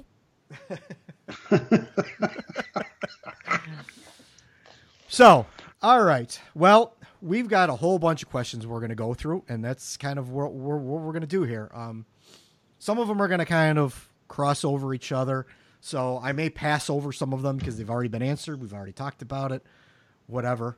But uh, you know, let's let's get rolling on this. I guess. All Yeah, let's go. On Twitter. I'm a troll on Twitter. Okay. Back in the box, Liz. Um, so the t- the guys at Talking Hawks, the Talking Hawks, Hawks podcast, um, they the two part question. Jonathan sent one in. Uh, John sent one in by himself, um, and then they actually sent one in. Uh, you know, through the Talking Hawks podcast. And he said, in terms of priority, please rank these three things as far as needs go. With the Blackhawks, a backup goaltender, top four defenseman, a big time centerman, and uh, on the the second question was, will Anisimov be a Blackhawks next be a Blackhawk next year? What do you what you say, sir, on the priorities as far as uh, making a move or, or addressing needs? Oh shit. Well, I mean, if I can go backwards, number three is going to be the center. Um, I think that's he might be in our system like we talked about earlier. There's Yeah. a couple guys that might be able to fill that role, but the hard thing in those is one and two because one, our defense sucked, and two, because our defense sucked, it exposed how terrible the goalies were. Um, so I guess in desperation, I'm going to say one backup goalie, two top four defensemen, and then three big time center. Yeah. Um, as far as centers go, I mean, you got Jonathan Toews and you've got Nick Schmaltz. Um, it's you don't really need big time center. Um, in fact, the, the the emergence of Nick Schmaltz has kind of made Artem Anisimov almost irrelevant. Even though he's had a good season, 20, 20 goals, nine assists, um, he's kind of stuck in that limbo, like the third line area. Um, however you want to, but he's he's really third on the depth chart, no matter how you you line up. So uh, you know if they can, and there is a question down the road um, about Anisimov. I think uh, I'll have to find it, but uh, you know, will Anisimov be with the Blackhawks uh, next year? I think that you know, being one of the few people that can actually move, that hold some value. Um, if they can't, I think they're going to try and move him. If they can't move him, of course he will be back. But Right. I think they're going to try and move him, try to get something for him. Uh, open up that salary. That's that's a lot of money for a third line center. He's got some value. He, can, he you know he definitely has some hands. He can score some goals. He can play on the power play. Uh, He's not going to kill you defensively. Um, but I, I think his time in Chicago may just you know Nick Schmaltz kind of made him relevant, like I said. So um, I, I don't think the center thing. I think again that is the third. Um, I think honestly, the top four D man is the more important uh, of them all. Uh, and and and we kind of talked with Sean too a little bit, and uh, Stan comes out and says, you know, we're going to have the same team, and then he signs these defensemen that that were okay this year. Where is there going to be room for a top four defenseman? You know, they're they're Right. They've got a full roster already of defensemen, uh, but they need a better defenseman. They need a guy that can come in and eat up some minutes. Uh, Connor Murphy really hasn't been that. Uh, you know, Seabrook definitely isn't. Uh, Duncan Keith has his moments. Jan Rutta's okay. Gustafsson's okay. Um, you know, they're going to want to bring Forsling in. Uh, they, you know, Carl Dahlstrom was around. He's okay. None of them are, you know, there, there's just such a wide gap between the top and the bottom of this defense. I think that that they need to get a top to four, top four defenseman in there if they want to be able to get back in the mix of things. Otherwise, it's going to be a long season next year again. Right. And like I I guess was trying to dance around making a hard choice, but like if it could be like one A and one B with defenseman and the backup goalie. Right. Yeah. It, and the backup goalie is important. It's going to be important because Cor, uh, uh, and again, Sean talked about this. Corey Crawford's been injured. He gets injured every year. That's why Right. Ray Emery has emerged. That's why Antti Raanta emerged. That's why Scott Darling emerged uh, because Corey Crawford got hurt and wasn't able to play. So, and these two guys, uh, I, I brought this up a couple podcasts ago. I think I think the Blackhawks have broken Anton Forsberg. I think his just I think he's and it's unfortunate because they came out and they signed him to a big extension and all that stuff. But I think they've broken him. I think his head's messed up here uh, by you know playing playing the, the, the, the juggling game and everything with putting Jeff Glass in there, and then everyone's you know everyone's pleasuring themselves to Jeff Glass for a couple of weeks, and then and then we found out what Jeff Glass really was, which is some of us already knew what he was, Right. but some of us were under this illusion that a 32 year old goalie who had never played in the NHL was going to come in and, and and you know do you know be the miracle. Uh, but yeah. In hindsight, the glass thing was just just not a good idea. it was a good you know it was a good PR move that kind of distracted people from other things. That's all it was. And and now he's not even a starter in Rockford. Just like you and I said this before. When he before he came up, he wasn't even the starter in Rockford. The only reason he came up is because Berube was hurt.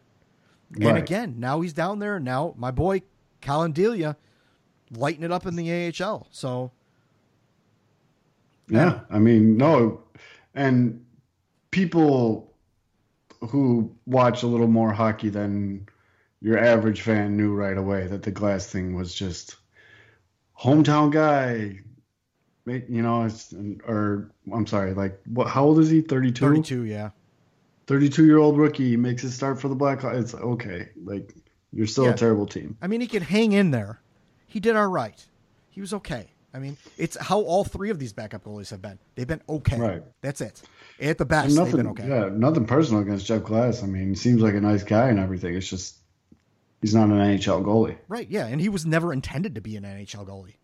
He Right. was signed to be exposed in the in the uh, in the expansion draft, which he was. No one took him, and he because he signed the contract. You know, he's back. You know, in and I thought at the beginning of the season that there might not even be a spot for him if if Delia took off early on and was really good early.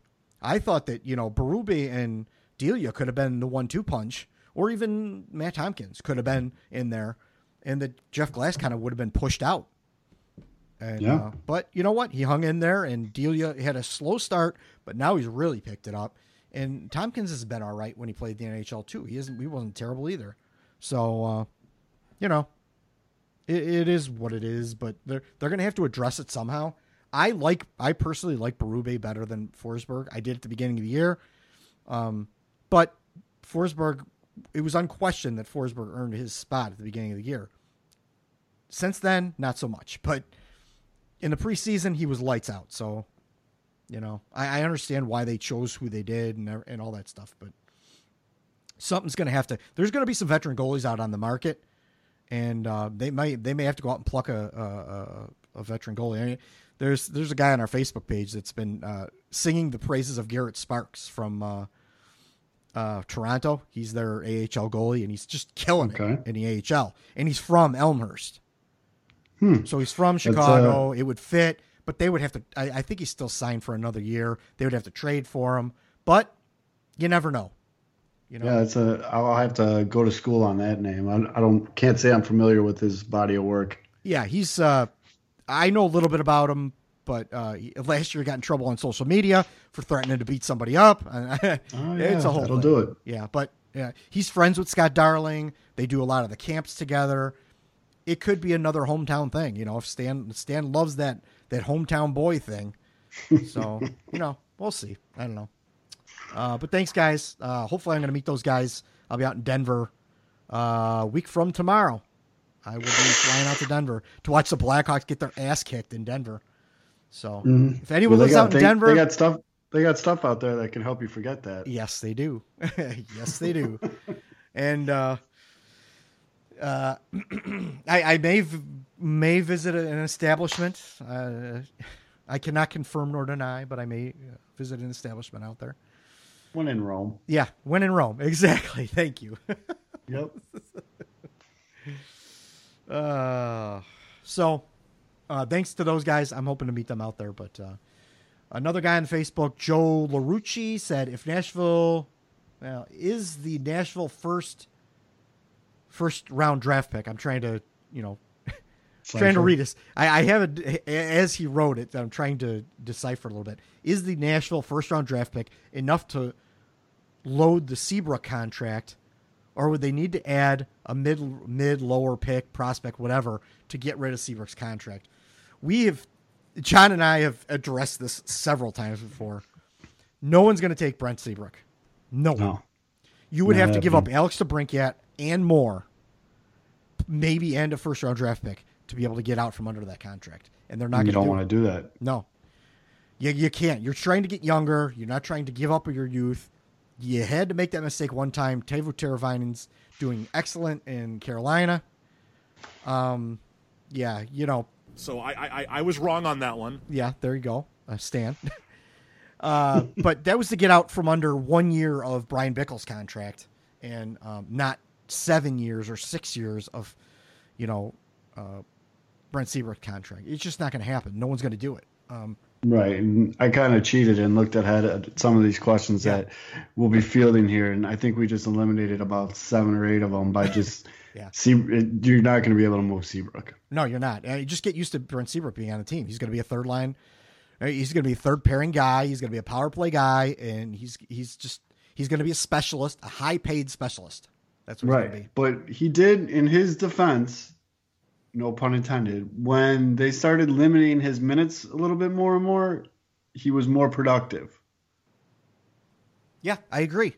I agree for sure.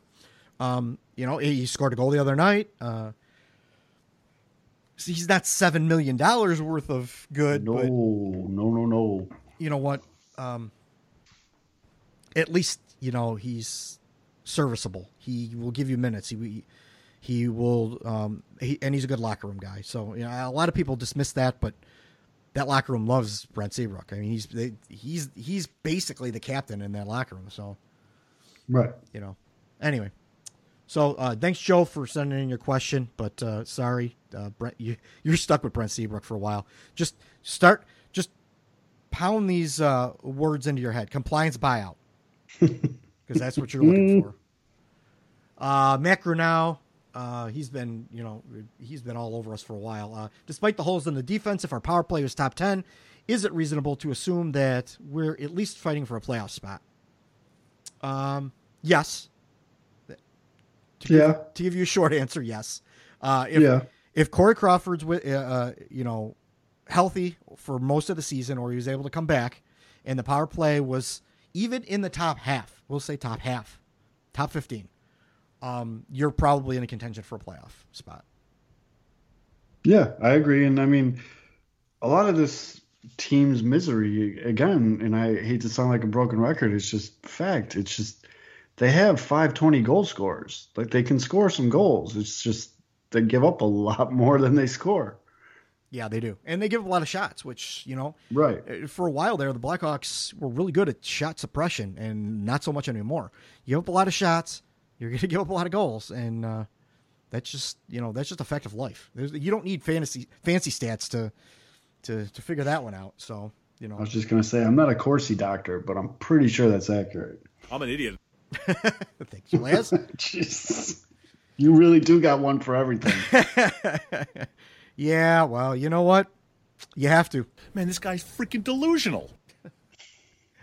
You have to. You, you really have to. Um, moving on to the next one, Mila Stefan, uh, his first time uh, question asker. We kind of uh, addressed this. I kind of mentioned it a little bit when we were talking with Sean. But will Elgato reach 30 goals before the end of the season?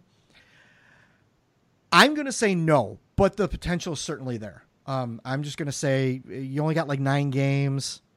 He can tend to disappear for uh, you know two three games at a time where you don't see anything from him. So I'm going to say no. He's going to need five in the last like what nine games or whatever. I'm so I'm going to say no, but that doesn't that I don't want to take anything away from the 25 goals he scored.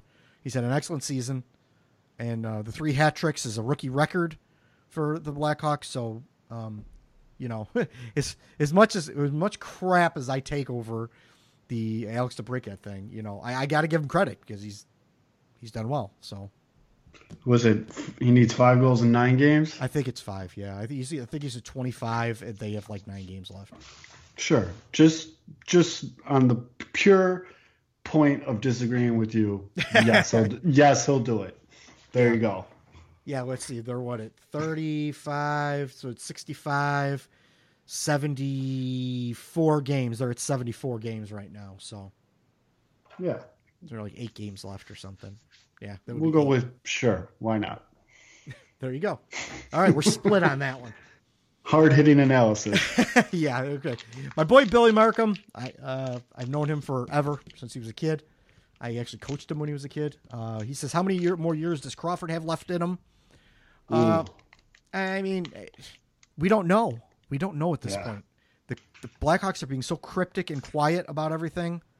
Um, you don't know if he's going to play next year. Um, if he plays, comes back, um, I think he could. You know, uh, what is this? Uh, I gotta. I, I would have to look at his what is how much how many years his contract has left, but I think he could finish his contract out. I mean, he's he's it, Sean brought it up too. He hasn't played more than sixty games a year, so he's not burning himself out, and he's actually been getting a little bit better every year. So I think that's a that's a hell of a question, Billy. Uh, and I'm sure if you knew the answer, or if we knew the answer, Bowman would like to know that answer too, because with like you said, Gate, just the the mysteries surrounding the injuries, and you know, we all know head injuries are no joke, and if it was really the vertigo and all that stuff, like we've seen the effects of that on, you know, obviously Bickell's case escalated, but I mean, basically brain injuries and stuff like that. It, it's still, unfortunately, in here in 2018, just there's a real big question mark around it in all sports. And I mean, as we saw this year, and the disaster this season was how vital Crawford is to this team's success. Hopefully, yes, he can fill finish out that contract and more. But realistically, at, to answer your question directly, I'd probably have to say it's year by year. yeah, we and we because again we don't know. We we're, Right. we're not doctors, and uh, even though we play one on TV or at least on the internet or on the twitters, you know. All knowing people on Twitter. So. uh, But yeah, if he comes back and he doesn't have any more ill effects, then sure he could finish out his contract. Uh, otherwise, it's you know let's just let's just work on getting him into camp next September, and uh, Right. we'll we'll go from there. So thanks, Billy. Uh, next in line, of my other friend Billy, Billy Terrell, Billy the Terrible. If Stan the Man doesn't sign Dylan Sikura, will he get axed? I'm not as worried as a lot of people are about um, about Dylan Sikura being signed. Uh, I think he's going to be signed. They signed his brother. They signed his, you know, they gave him an NHL deal. They, they you know, that was kind of like a, uh, you know, a favor to him. Um, there's going to be spots in the forwards for a young forward to come in and play. I think this is a perfect opportunity for him to learn from a Patrick Kane and Jonathan Toews and a Brandon Saad and so on and so forth. I don't see any reason why he would go out and check. It's not like he can make any more money. Um, you do what Kevin Hayes did, and look, he missed a chance at winning a cup. He could have won a cup in 2015 here. And Jimmy Vesey, like they're not going to win in, in, in, in New York right now. So, you know, I, I think I don't think there's any threat of him not signing. I think he's going to be fine. right. And I don't And- think if if they were to let Bowman go, I don't think it's going to be because of Dylan Sikura. It would be because of other things. So Right, and just I'm in full agreement with you on this point, and I think it's mainly because of those two names that you mentioned. Now, a lot of people will say, "Well, they don't want to. We don't want a repeat of the Hayes brothers and all this." No, it's he saw how they went in other directions, and yeah, you know, Vesey and Hayes they've had good careers, but Hayes missed out on winning, and Vesey's not exactly you know favored to win the cup this year, but. Uh, I think with the brother aspect, with the openings, the opportunity, and the fact that other guys have tried to seek greener pastures and failed, it's kind of a recipe for him landing in Chicago. excellent, yeah. Um, plus, like I said, it, it, there couldn't be any more perfect time. I don't know why. I, I, people keep saying, "Oh, you know, it's because the Blackhawks suck. They're not. He's not going to want to sign here." That's not the case. That's not how No, it works. 88, 19, 2, 7. I mean, come on. It, it, doesn't work. Yeah, it just doesn't work that way because they missed the playoffs one year. All of a sudden, no one's going to sign here. No, that's not the case. They got a ten year pedigree of, you know, all these players that you know, he could he could outplay with you know three of the top one hundred players of you know, and in the NHL uh, of all time. Right. I, And come come here and be a stud and be in a shitty Chevrolet commercial for the next decade of your life. Like it's still a big market. There's still money to be made in endorsements if you play well in this city. That that argument makes no sense to me. No, it doesn't. It, it's people getting the Kevin Hayes thing was a was a unique situation. He was, you know, mm-hmm. it, it's not the norm. It's not what's going to happen all the time. And you've seen a couple people test free agency, but it's not. It's it's not that. It's not. It really isn't. So don't just expect Dylan Sikura to sit here, to be, you know, dressing as a Blackhawk. Um, maybe not next year. I don't know, but maybe, maybe. But he- he'll be dressing as a Fingers Blackhawk at some point in time. Yeah. So, anyway, our boy Mark Paprika, he sent in a Pappy. question. Pappy, Pappy Hour. Uh, we're gonna have him on at some point too again, and we're gonna have Foreign on again. Your This, boys. uh, this question is officially sponsored by Warrior Hockey. yes, yeah. Go go to his uh, Instagram. You can see you'll you'll know what we're talking about. Yeah. Um, but anyway, what shakeups do you expect and or want to see with the Blackhawks this offseason? We kind of really talked about a little bit of this. Um, I I mean, do you, do you have anything to add on that? No, I mean, yeah, I I was reading, uh, you know, some interesting stuff today about Bowman's track record with drafting players. He is a crappy GM when it comes to managing the cap, but his track record with the NHL draft is something that Blackhawks play, or Blackhawks fans could be kind of excited about. And he's got a lot of picks this year and good picks, like high money picks. So. I think the shakeups are going to be come with who they bring in and what kids take advantage of this opportunity because as we were just talking about with Sikura, like the black a shot to play in a major city with perennial Hall of Famers has never been better than it is right now in Chicago. Right, exactly. That's that was my whole point in this in this whole thing. People should be dying to, at this point. They should be lick, uh, young players should be licking their lips at the opportunity that the Blackhawks can provide. Yes. If they can slot in and fill some of these holes, this this team could, you know, be right back in the mix again. Oh, without a doubt. I mean, uh, I was discussing this with someone the other day where if you look at the NHL last year and you put the standings up side by side with the ones this year, for the most part, it's like they just completely flip. There, I don't think there's another professional sports league that has the parity that um, the NHL does. So just because you miss the playoffs one year, you- you're not the Cleveland Browns. You're not doomed for two decades of failure. It's a hiccup. Right, yeah, and the Bruins did it, and the Kings did it, and Yep. and I brought those, brought those up last time. Like the Bruins, they had a couple down years, and everyone thought they were done and thought they were too old and all that other stuff. Well, here they are this year. They got some young players in, some young promising players: Charlie McAvoy, uh, David Pastrnak, and the Kings. They have you know gotten rid of some dead weight, but they've actually hung on to some dead weight as well.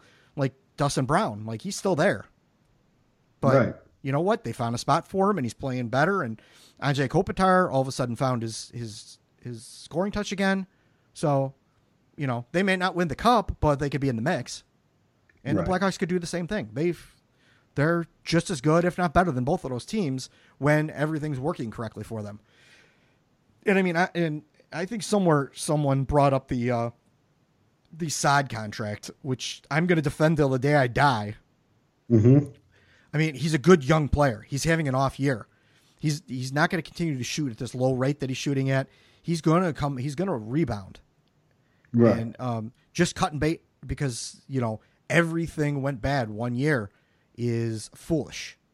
So, right. And I'm not big on, you know, guarantees or even talking too much into predictions, but I think I feel very confident in saying Saad will be better next year. yeah, he will be for sure. He, he can't be worse. Right. Yeah. Um.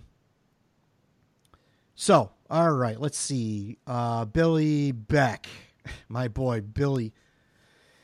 Uh, if it, if the Hawks were to land the number one spot in the draft, would you open mouth kiss John Jekyll? um, maybe just a handy. No, I, I just I don't know. I, they're never going to do it, but um, Uh, I don't think so. I like John, but I don't like him that much. Hey, the Bulls had like a 1.7% chance to get that number one pick back when they got Derrick Rose. Crazy stuff like this happens all the time. I'll give JJ a big old smooch if it means the number one pick. Excellent. Um, uh, Derek Ciavelis on Facebook says, "Do you think any changes in the coaching staff will occur next year? Do you think the Hawks will try to move up in the draft, especially a top three pick? Is Oh, a boy. possibility? And what would goalie options going into next season if Crawford isn't ready? Um, you got anything you want to say on any of that? Uh, coaching changes only if Q. They won't fire Q.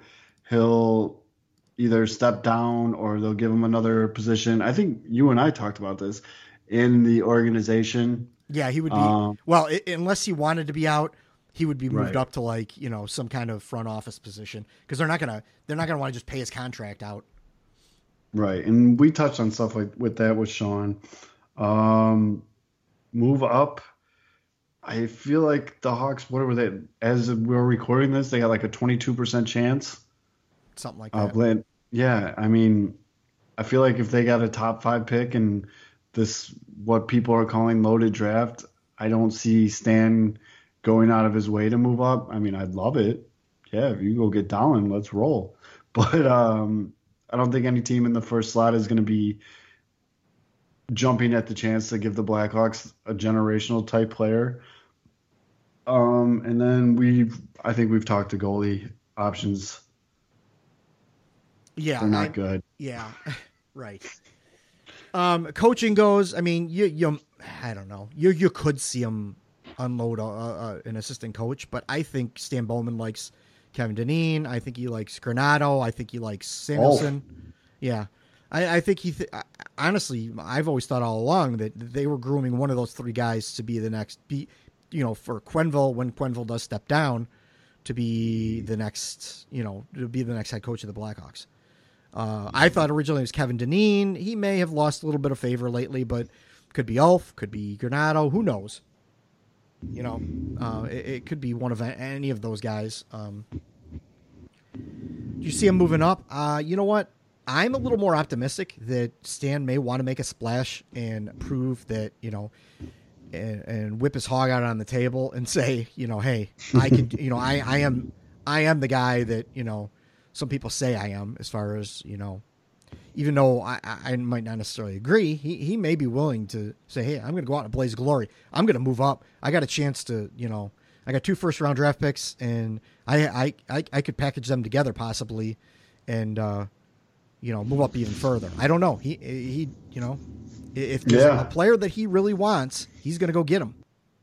frustration is going to play a lot into that too. It's if you don't think that him and the rest of the front office and even the players are frustrated or just as equally as not as happy, they all get playoff kickers too, guys. Like they're very not happy with the fact that they're playing golf this year, and you know maybe Bowman just wakes up one day and he's pissed off, and you know what, screw it, I'll package both of these together. Let's go. Yeah, yeah. And, and as far as goalies go, I mean, I've named them off before, but if uh, you weren't listening before, I mean, there's Kari Lehtonen, Jaroslav Halak, Robin Lehner's an RFA, Petr Mrazek's an RFA, Cam Ward, Jonathan Bernier, Eddie Lack, Chad Johnson. I mean, no one's really grabbing. I mean, the the only two that like you may the NHL doesn't do offer sheets, so RFAs are rarely signed away from their their team.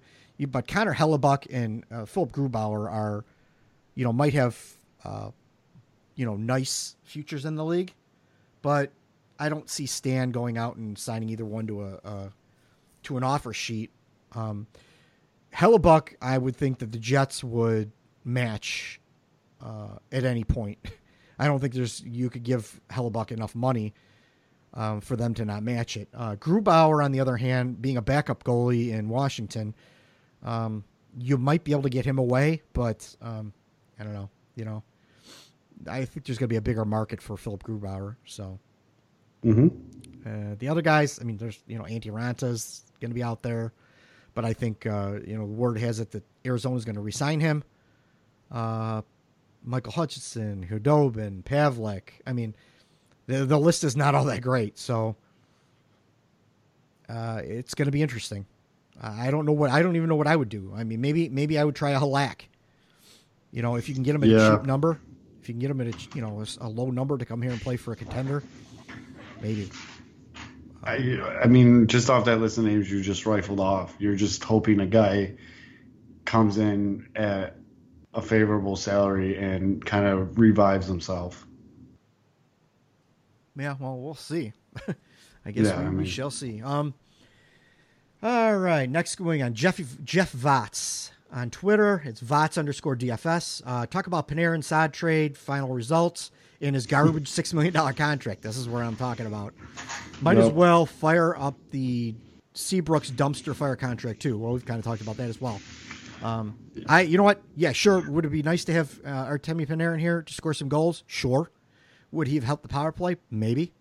Uh, probably, most likely. Um, but um, in a couple of years, you're not going to be able to afford him anyway, because he's going to I'm- probably be commanding eight million dollars a year or more or more. So That's the big thing. I it's too much of a knee jerk reaction to judge this trade off of one year. Stan's playing the long game here. Uh, like you said, Panarin's going to get big, big paper very soon. Where Saad, who is, here's your daily reminder, younger than Panarin, is under control for a lot longer. So you got to just let this play out. The knee jerk reaction, I mean, yes, we're all seeing Panarin's hat tricks in Columbus and things of that nature, but got to think big picture here. Yeah, I mean, honestly, they're um, Panarin's really only leading in assists. They have roughly the same amount of goals. Um, right. And just Saad has had a bad year. He's been his shooting percentage is way down, but he's uh, there's several games where I've seen him drive the net hard, or he, he hit the post. He's just had a, a, a lot of bad luck. I believe in Brandon Saad. I like Brandon Saad a lot, and I like I'm Panarin too.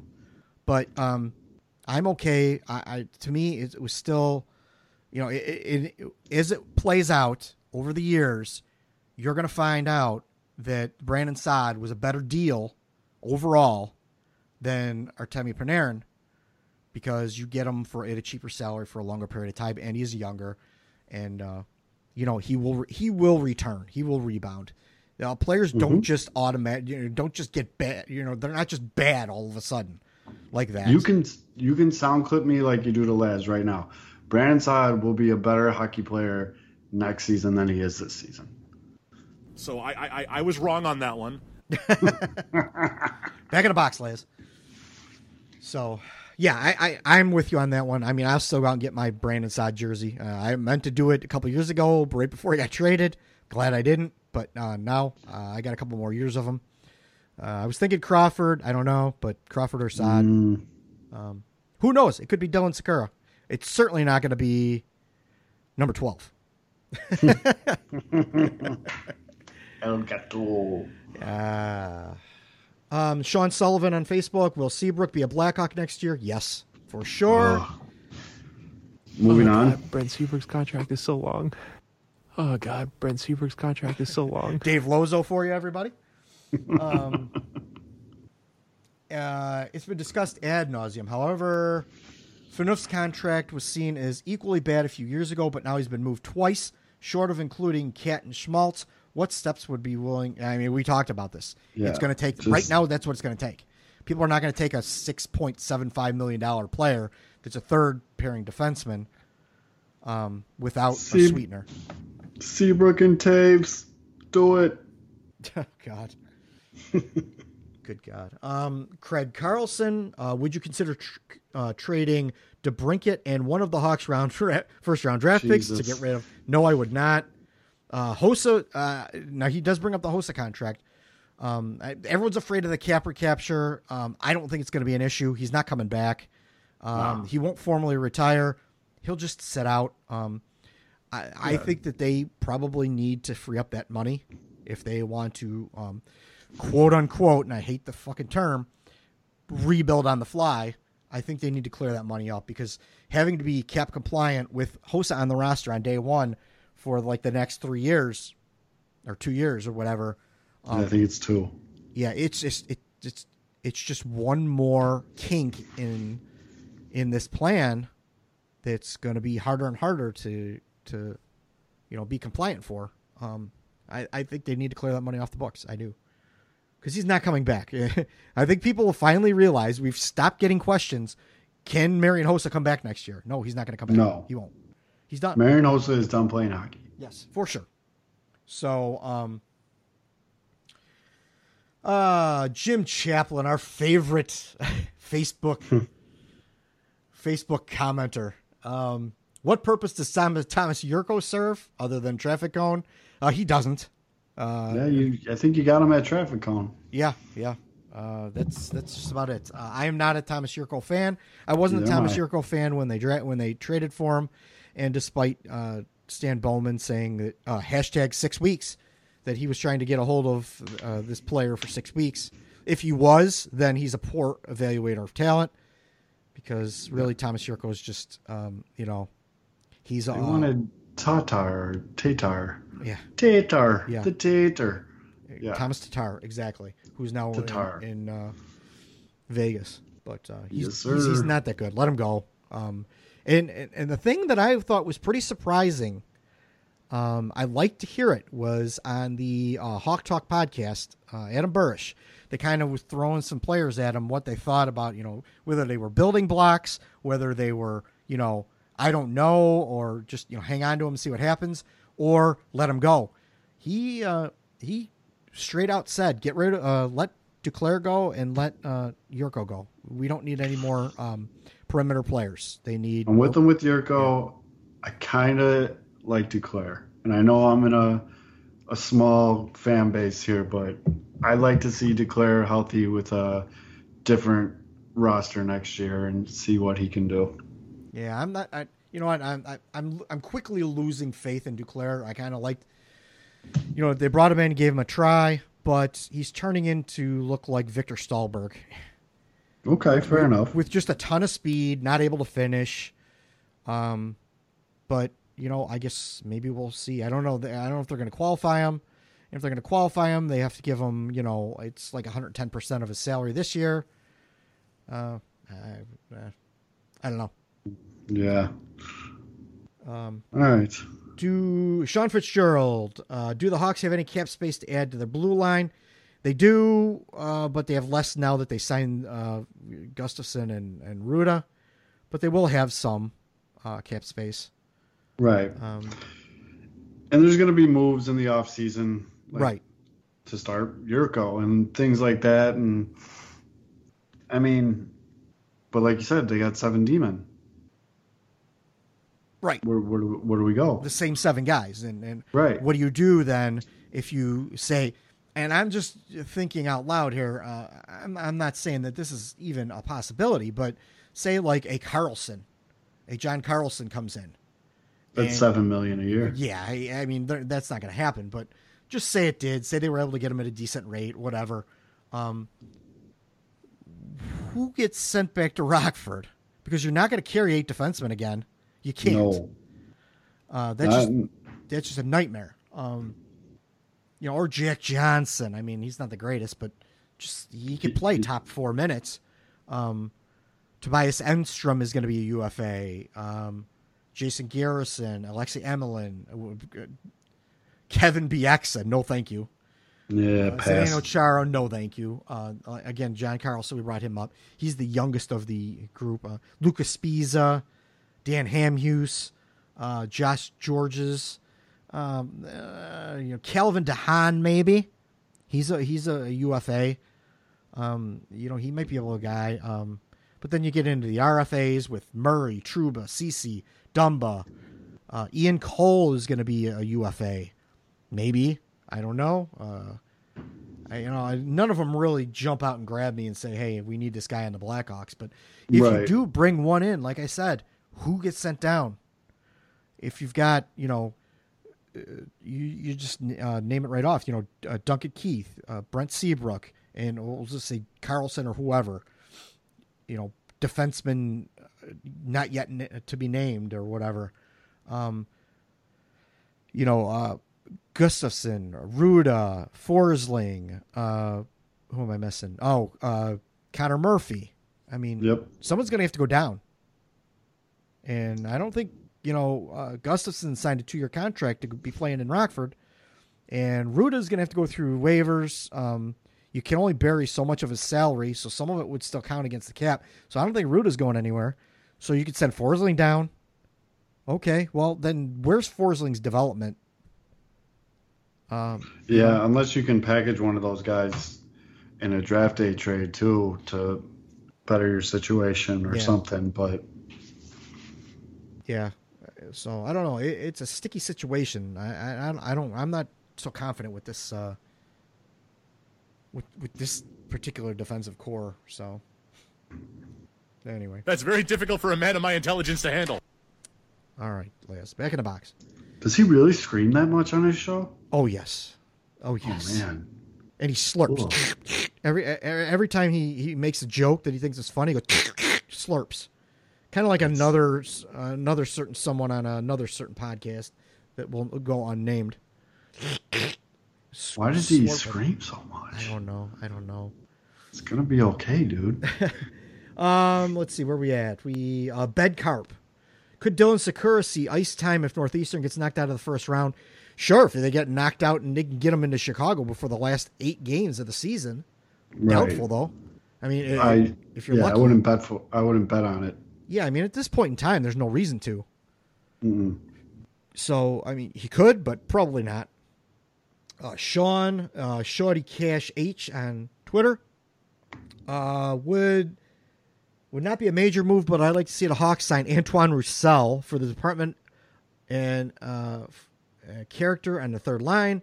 He's a Hawks killer, so make him an offer. UFA rights. Um, is he the type of player the Hawks need? I mean, I don't like playing against him, but he is that Andrew Shaw, Ryan Hartman type player. I I wouldn't object to a player of his caliber, but him, no, I don't. I don't want him on. I'm not a big fan of him at all. And, and, uh, my friend Selena in uh, Dallas knows uh, she she actually has his jersey, and she knows that uh, I, I am not a fan of Antoine Roussel. I think he's a dirtbag. But you know what? I mean, Mm-hmm. I it was the same with Carcillo. I was like, you know what? I didn't want to see him sign him. That's true. I was not a fan of him, but I'm like, you know, let him let him win me over. You know, I actually have a. I have a Dan Carcillo player shirt that um that I bought because I was like, you know, hopefully he can turn it around. I'll give I'll I'll have, I'll have an open mind. He didn't, but uh whatever. Yeah, no, the I don't think the Blackhawks can afford him. Uh, where what I don't know what his salary is going to be, but I don't think the Blackhawks are going to be able to afford to bring in. You know, unless you can bring him in at, at uh, you know, that one million dollar uh, Lance Bouma rate, which I don't think you can. no, and yeah, now you you kind of put my brain in a pretzel there with the Carcillo comparison. I think that's fair. I, it kind of, yeah, kind of is. Um, Antoine Roussel. Let me look him up. Um, uh, where's his contract? Um, 17, 18. He's making two million dollars this year. He is a free agent. He is a UFA. He's uh, uh what's his age? Twenty eight. I mean, six foot, two hundred pounds. He's a left If wing. the money's right, I'm in now. What's that? I'm co- I'm switching sides. If the money's right, I'm in. If you could get him at a cheap deal, sure, yeah, a one million. He's he's an upgrade over Lance Bouma. Nothing against Lance Bouma, but he is an upgrade over Lance Bouma, I think. Um, I mean, Roussel, what is he this year? Sixty-five games, five goals, eleven assists. He he draws a lot of penalties. I think he's an upgrade over Bouma, but um, our boy Sean or our boy not Sean, our boy uh, Aaron Goldschmidt will uh, be yelling at the radio because he's Lance Bouma's biggest fan. Uh, relegated Sheamus. What's the deal with Ivan or Ivan Nalimov? Uh, do the Blackhawks roll at the same goalies next year? I don't think they can roll at the same goalies. Nalimov still has another year uh, in the KHL, so the earliest you could see him is after his season ends next year. Um, but I would not hang my hopes on him. So, No, um, no. Ken Kallenbach, if Gate was a true fan, wouldn't he? Would he defend Cat's honor when people say McSavior is better? That I can't believe that was a real question. And Uh, he was for us- context, Yeah, he's giving No. me crap. no, I know he's giving Yeah. you crap, but the fact that someone actually asked Coach Quenneville if they if he would compare DeBrincat to Connor McDavid and was serious about asking that question. yeah, it's not even mind. close. I mean, there's a reason. Shawn mentioned it. There's a reason that Mc- or that uh, DeBrincat's been playing on the third line. He's been kind of sheltered. Mhm. It, it just you know they they they're putting him in a position. Quenneville is actually doing a pretty decent job of putting him in a position to succeed. So Yeah, and Connor McDavid is. Oh, I mean, Con- Connor McDavid is the best player in the world. yes. Alex DeBrincat's not even close. He's not even the best player on his team. So, you know, he's a good player. He's going to probably be pretty good, but he's not better than Patrick Kane. Period. Period. so, and you know, Connor McDavid's better than Patrick Kane. So, there you have it. Mm-hmm. Um, Shy Sox history. Gate. Why do you hate America? I don't hate America. Come on. Mm, you don't like baseball? you know what? I got bored. I got bored with baseball. I was a big Red Sox fan from '86 till they won their second title, uh, and then I just kind of get bored with it. I uh, I have a short attention span, so I don't like to sit around and watch baseball games. Ooh, squirrel. Yeah, exactly, exactly. So, um, how realistic is it for the team to compete or to do a complete overhaul and go into rebuild mode? Would they trade Keith? If they were going to do that, yeah, they would probably trade Keith because he has some value. I don't think they're going to do a complete overhaul. It I don't think be- they can. it's it's unreal. Yeah, it's unrealistic. Yeah, you'd. Ha- I think the the no move uh, clauses pretty much uh, cement the fact that they have to do the quote unquote rebuild on the fly, uh, which I hate. but uh, Your voice goes up like two octaves when you have to say rebuild on the Oh, I- fly, I and it's that. awesome. I hate it. Hate that that term. But um, that's kind of what they're doing. They're reloading. I would rather call it reloading. Yeah, I like that. Yeah. But uh, yeah, that's so that's right. And Johnny Utah, what are the first first two moves you make in the draft with this team once the season ends? I mean, oh jeez, I would have let uh, either Ruda or Gustafson go. One of them, maybe kept one of them. I would have kept Ruda. Yeah. Um. Other than that, I mean, uh, you you know, could could you move up? Sure, it depends on where where where where they're at in the draft. Um, they need. I think their forwards are okay. If you got Sikura coming in, you got a couple of young guys. I think their forwards could be all right. Yeah, they're like I said, you got five 20 goal scorers. Yeah. And uh, you know, I I would move, try to move Anisimov as soon as this no trade goes. Mhm. or um, I would try to see if you can get something for him. Uh, but just because of the salary, get the salary off the books, get the host's salary off the books. Um, then uh, pretty much you're not sweating the Seabrook salary as much. Um, you know, it, and I kind of said this with John in the last podcast. You know what? If it makes you feel any better, take two million dollars off of um, Brent Seabrook's contract and throw it on uh, Forsling's contract and just say it's his money. If it makes you feel any better and, and it makes you know you stop having nightmares about you know the Brent Seabrook contract, then okay, fine. Um, but you're just gonna have to learn to deal with it. So, you, you got anything uh, as far as moves other than that that you, you could think of? No, it's just, I mean, there's a lot of unknown right now. I got to see how those ping pong balls pop out and uh, go from there. Okay, all right. Yeah, I mean, I at this point, it's it's unrealistic to think it's going to be a full rebuild because you can't move two and seven. I mean, you'd have to get one of those huge contracts out the book. Obviously, Sharp's not coming back. There's a lot of things that are going to happen. Jurco's not coming back, and I mean, can you package a guy with one of the two first round picks you have? Can you package? You know, there's just there's a lot of different scenarios. We could sit here for another two hours and talk about all of them, but um, until the draft lottery is done and I see where they're picking with that first pick, um, I mean, just hold tight. Yeah, yeah. So that wraps it up, I think, my friend. Yep. So, well, we kind of mentioned earlier. I mean, formerly of the Three One Two podcast, you Yep. Um, but we're still with sports mockery. Um, just because people probably wonder, you know, what's going on. Um, you got anything you know in the hopper anything like that? Um, you know, kind of put Uh, you on well- the spot here. I mean, yeah, just uh, sports mockery is just. Uh, there's a lot of exciting things coming down the pipeline with them, so make sure you keep an eye out. Um, and then as far as my podcasting goes, uh, I'm probably going to be doing a baseball show. Kind of not my strongest wheelhouse, but I am a diehard Sox fan, so we are going to be launching a White Sox and a Cubs podcast. So I'm going to take the White Sox one.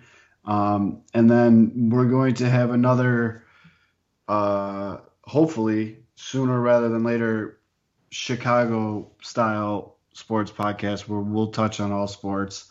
Uh, hopefully, have that out by the end of April. Cool. Well, you know, we, support you guys, so Feelings mutual. yeah.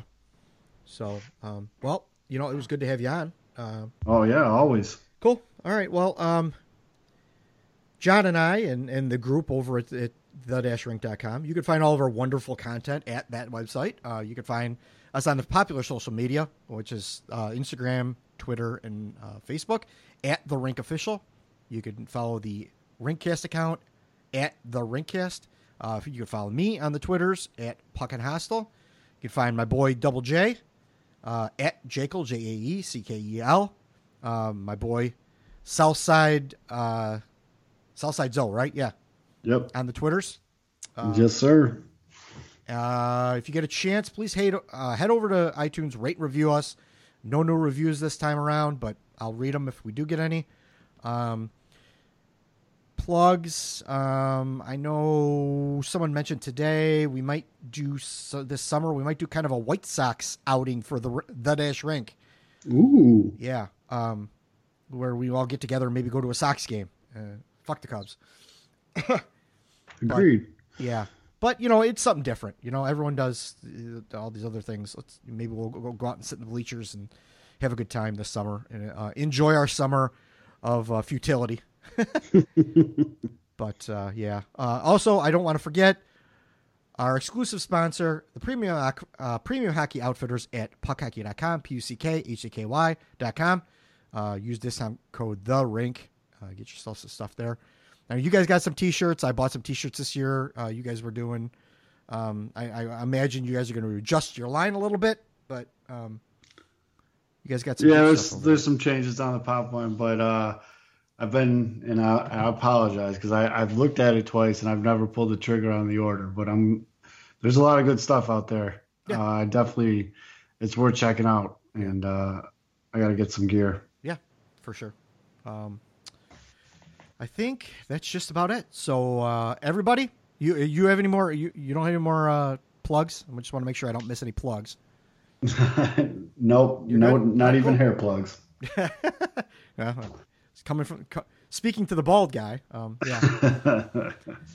But um, like I said, I will be out in Denver. If any of you are out there, um, I'm going to try and visit Justin Goldschmidt from the Goalie Guild. I'm going to try and uh, hook up with Aaron Goldschmidt. He's out there. Uh, it's Aaron, Gold, yeah, Justin Goldman and Aaron Goldschmidt, and then uh, the guys from the uh, the Talking Hawks podcast. I will be at the game, the Blackhawks game, where they're probably going to get murdered out in Denver, but I'm going to have fun anyway. um, so, thanks for taking the time out of your busy schedules to download, listen, and support us. Until next episode, see you on the rink. Take care.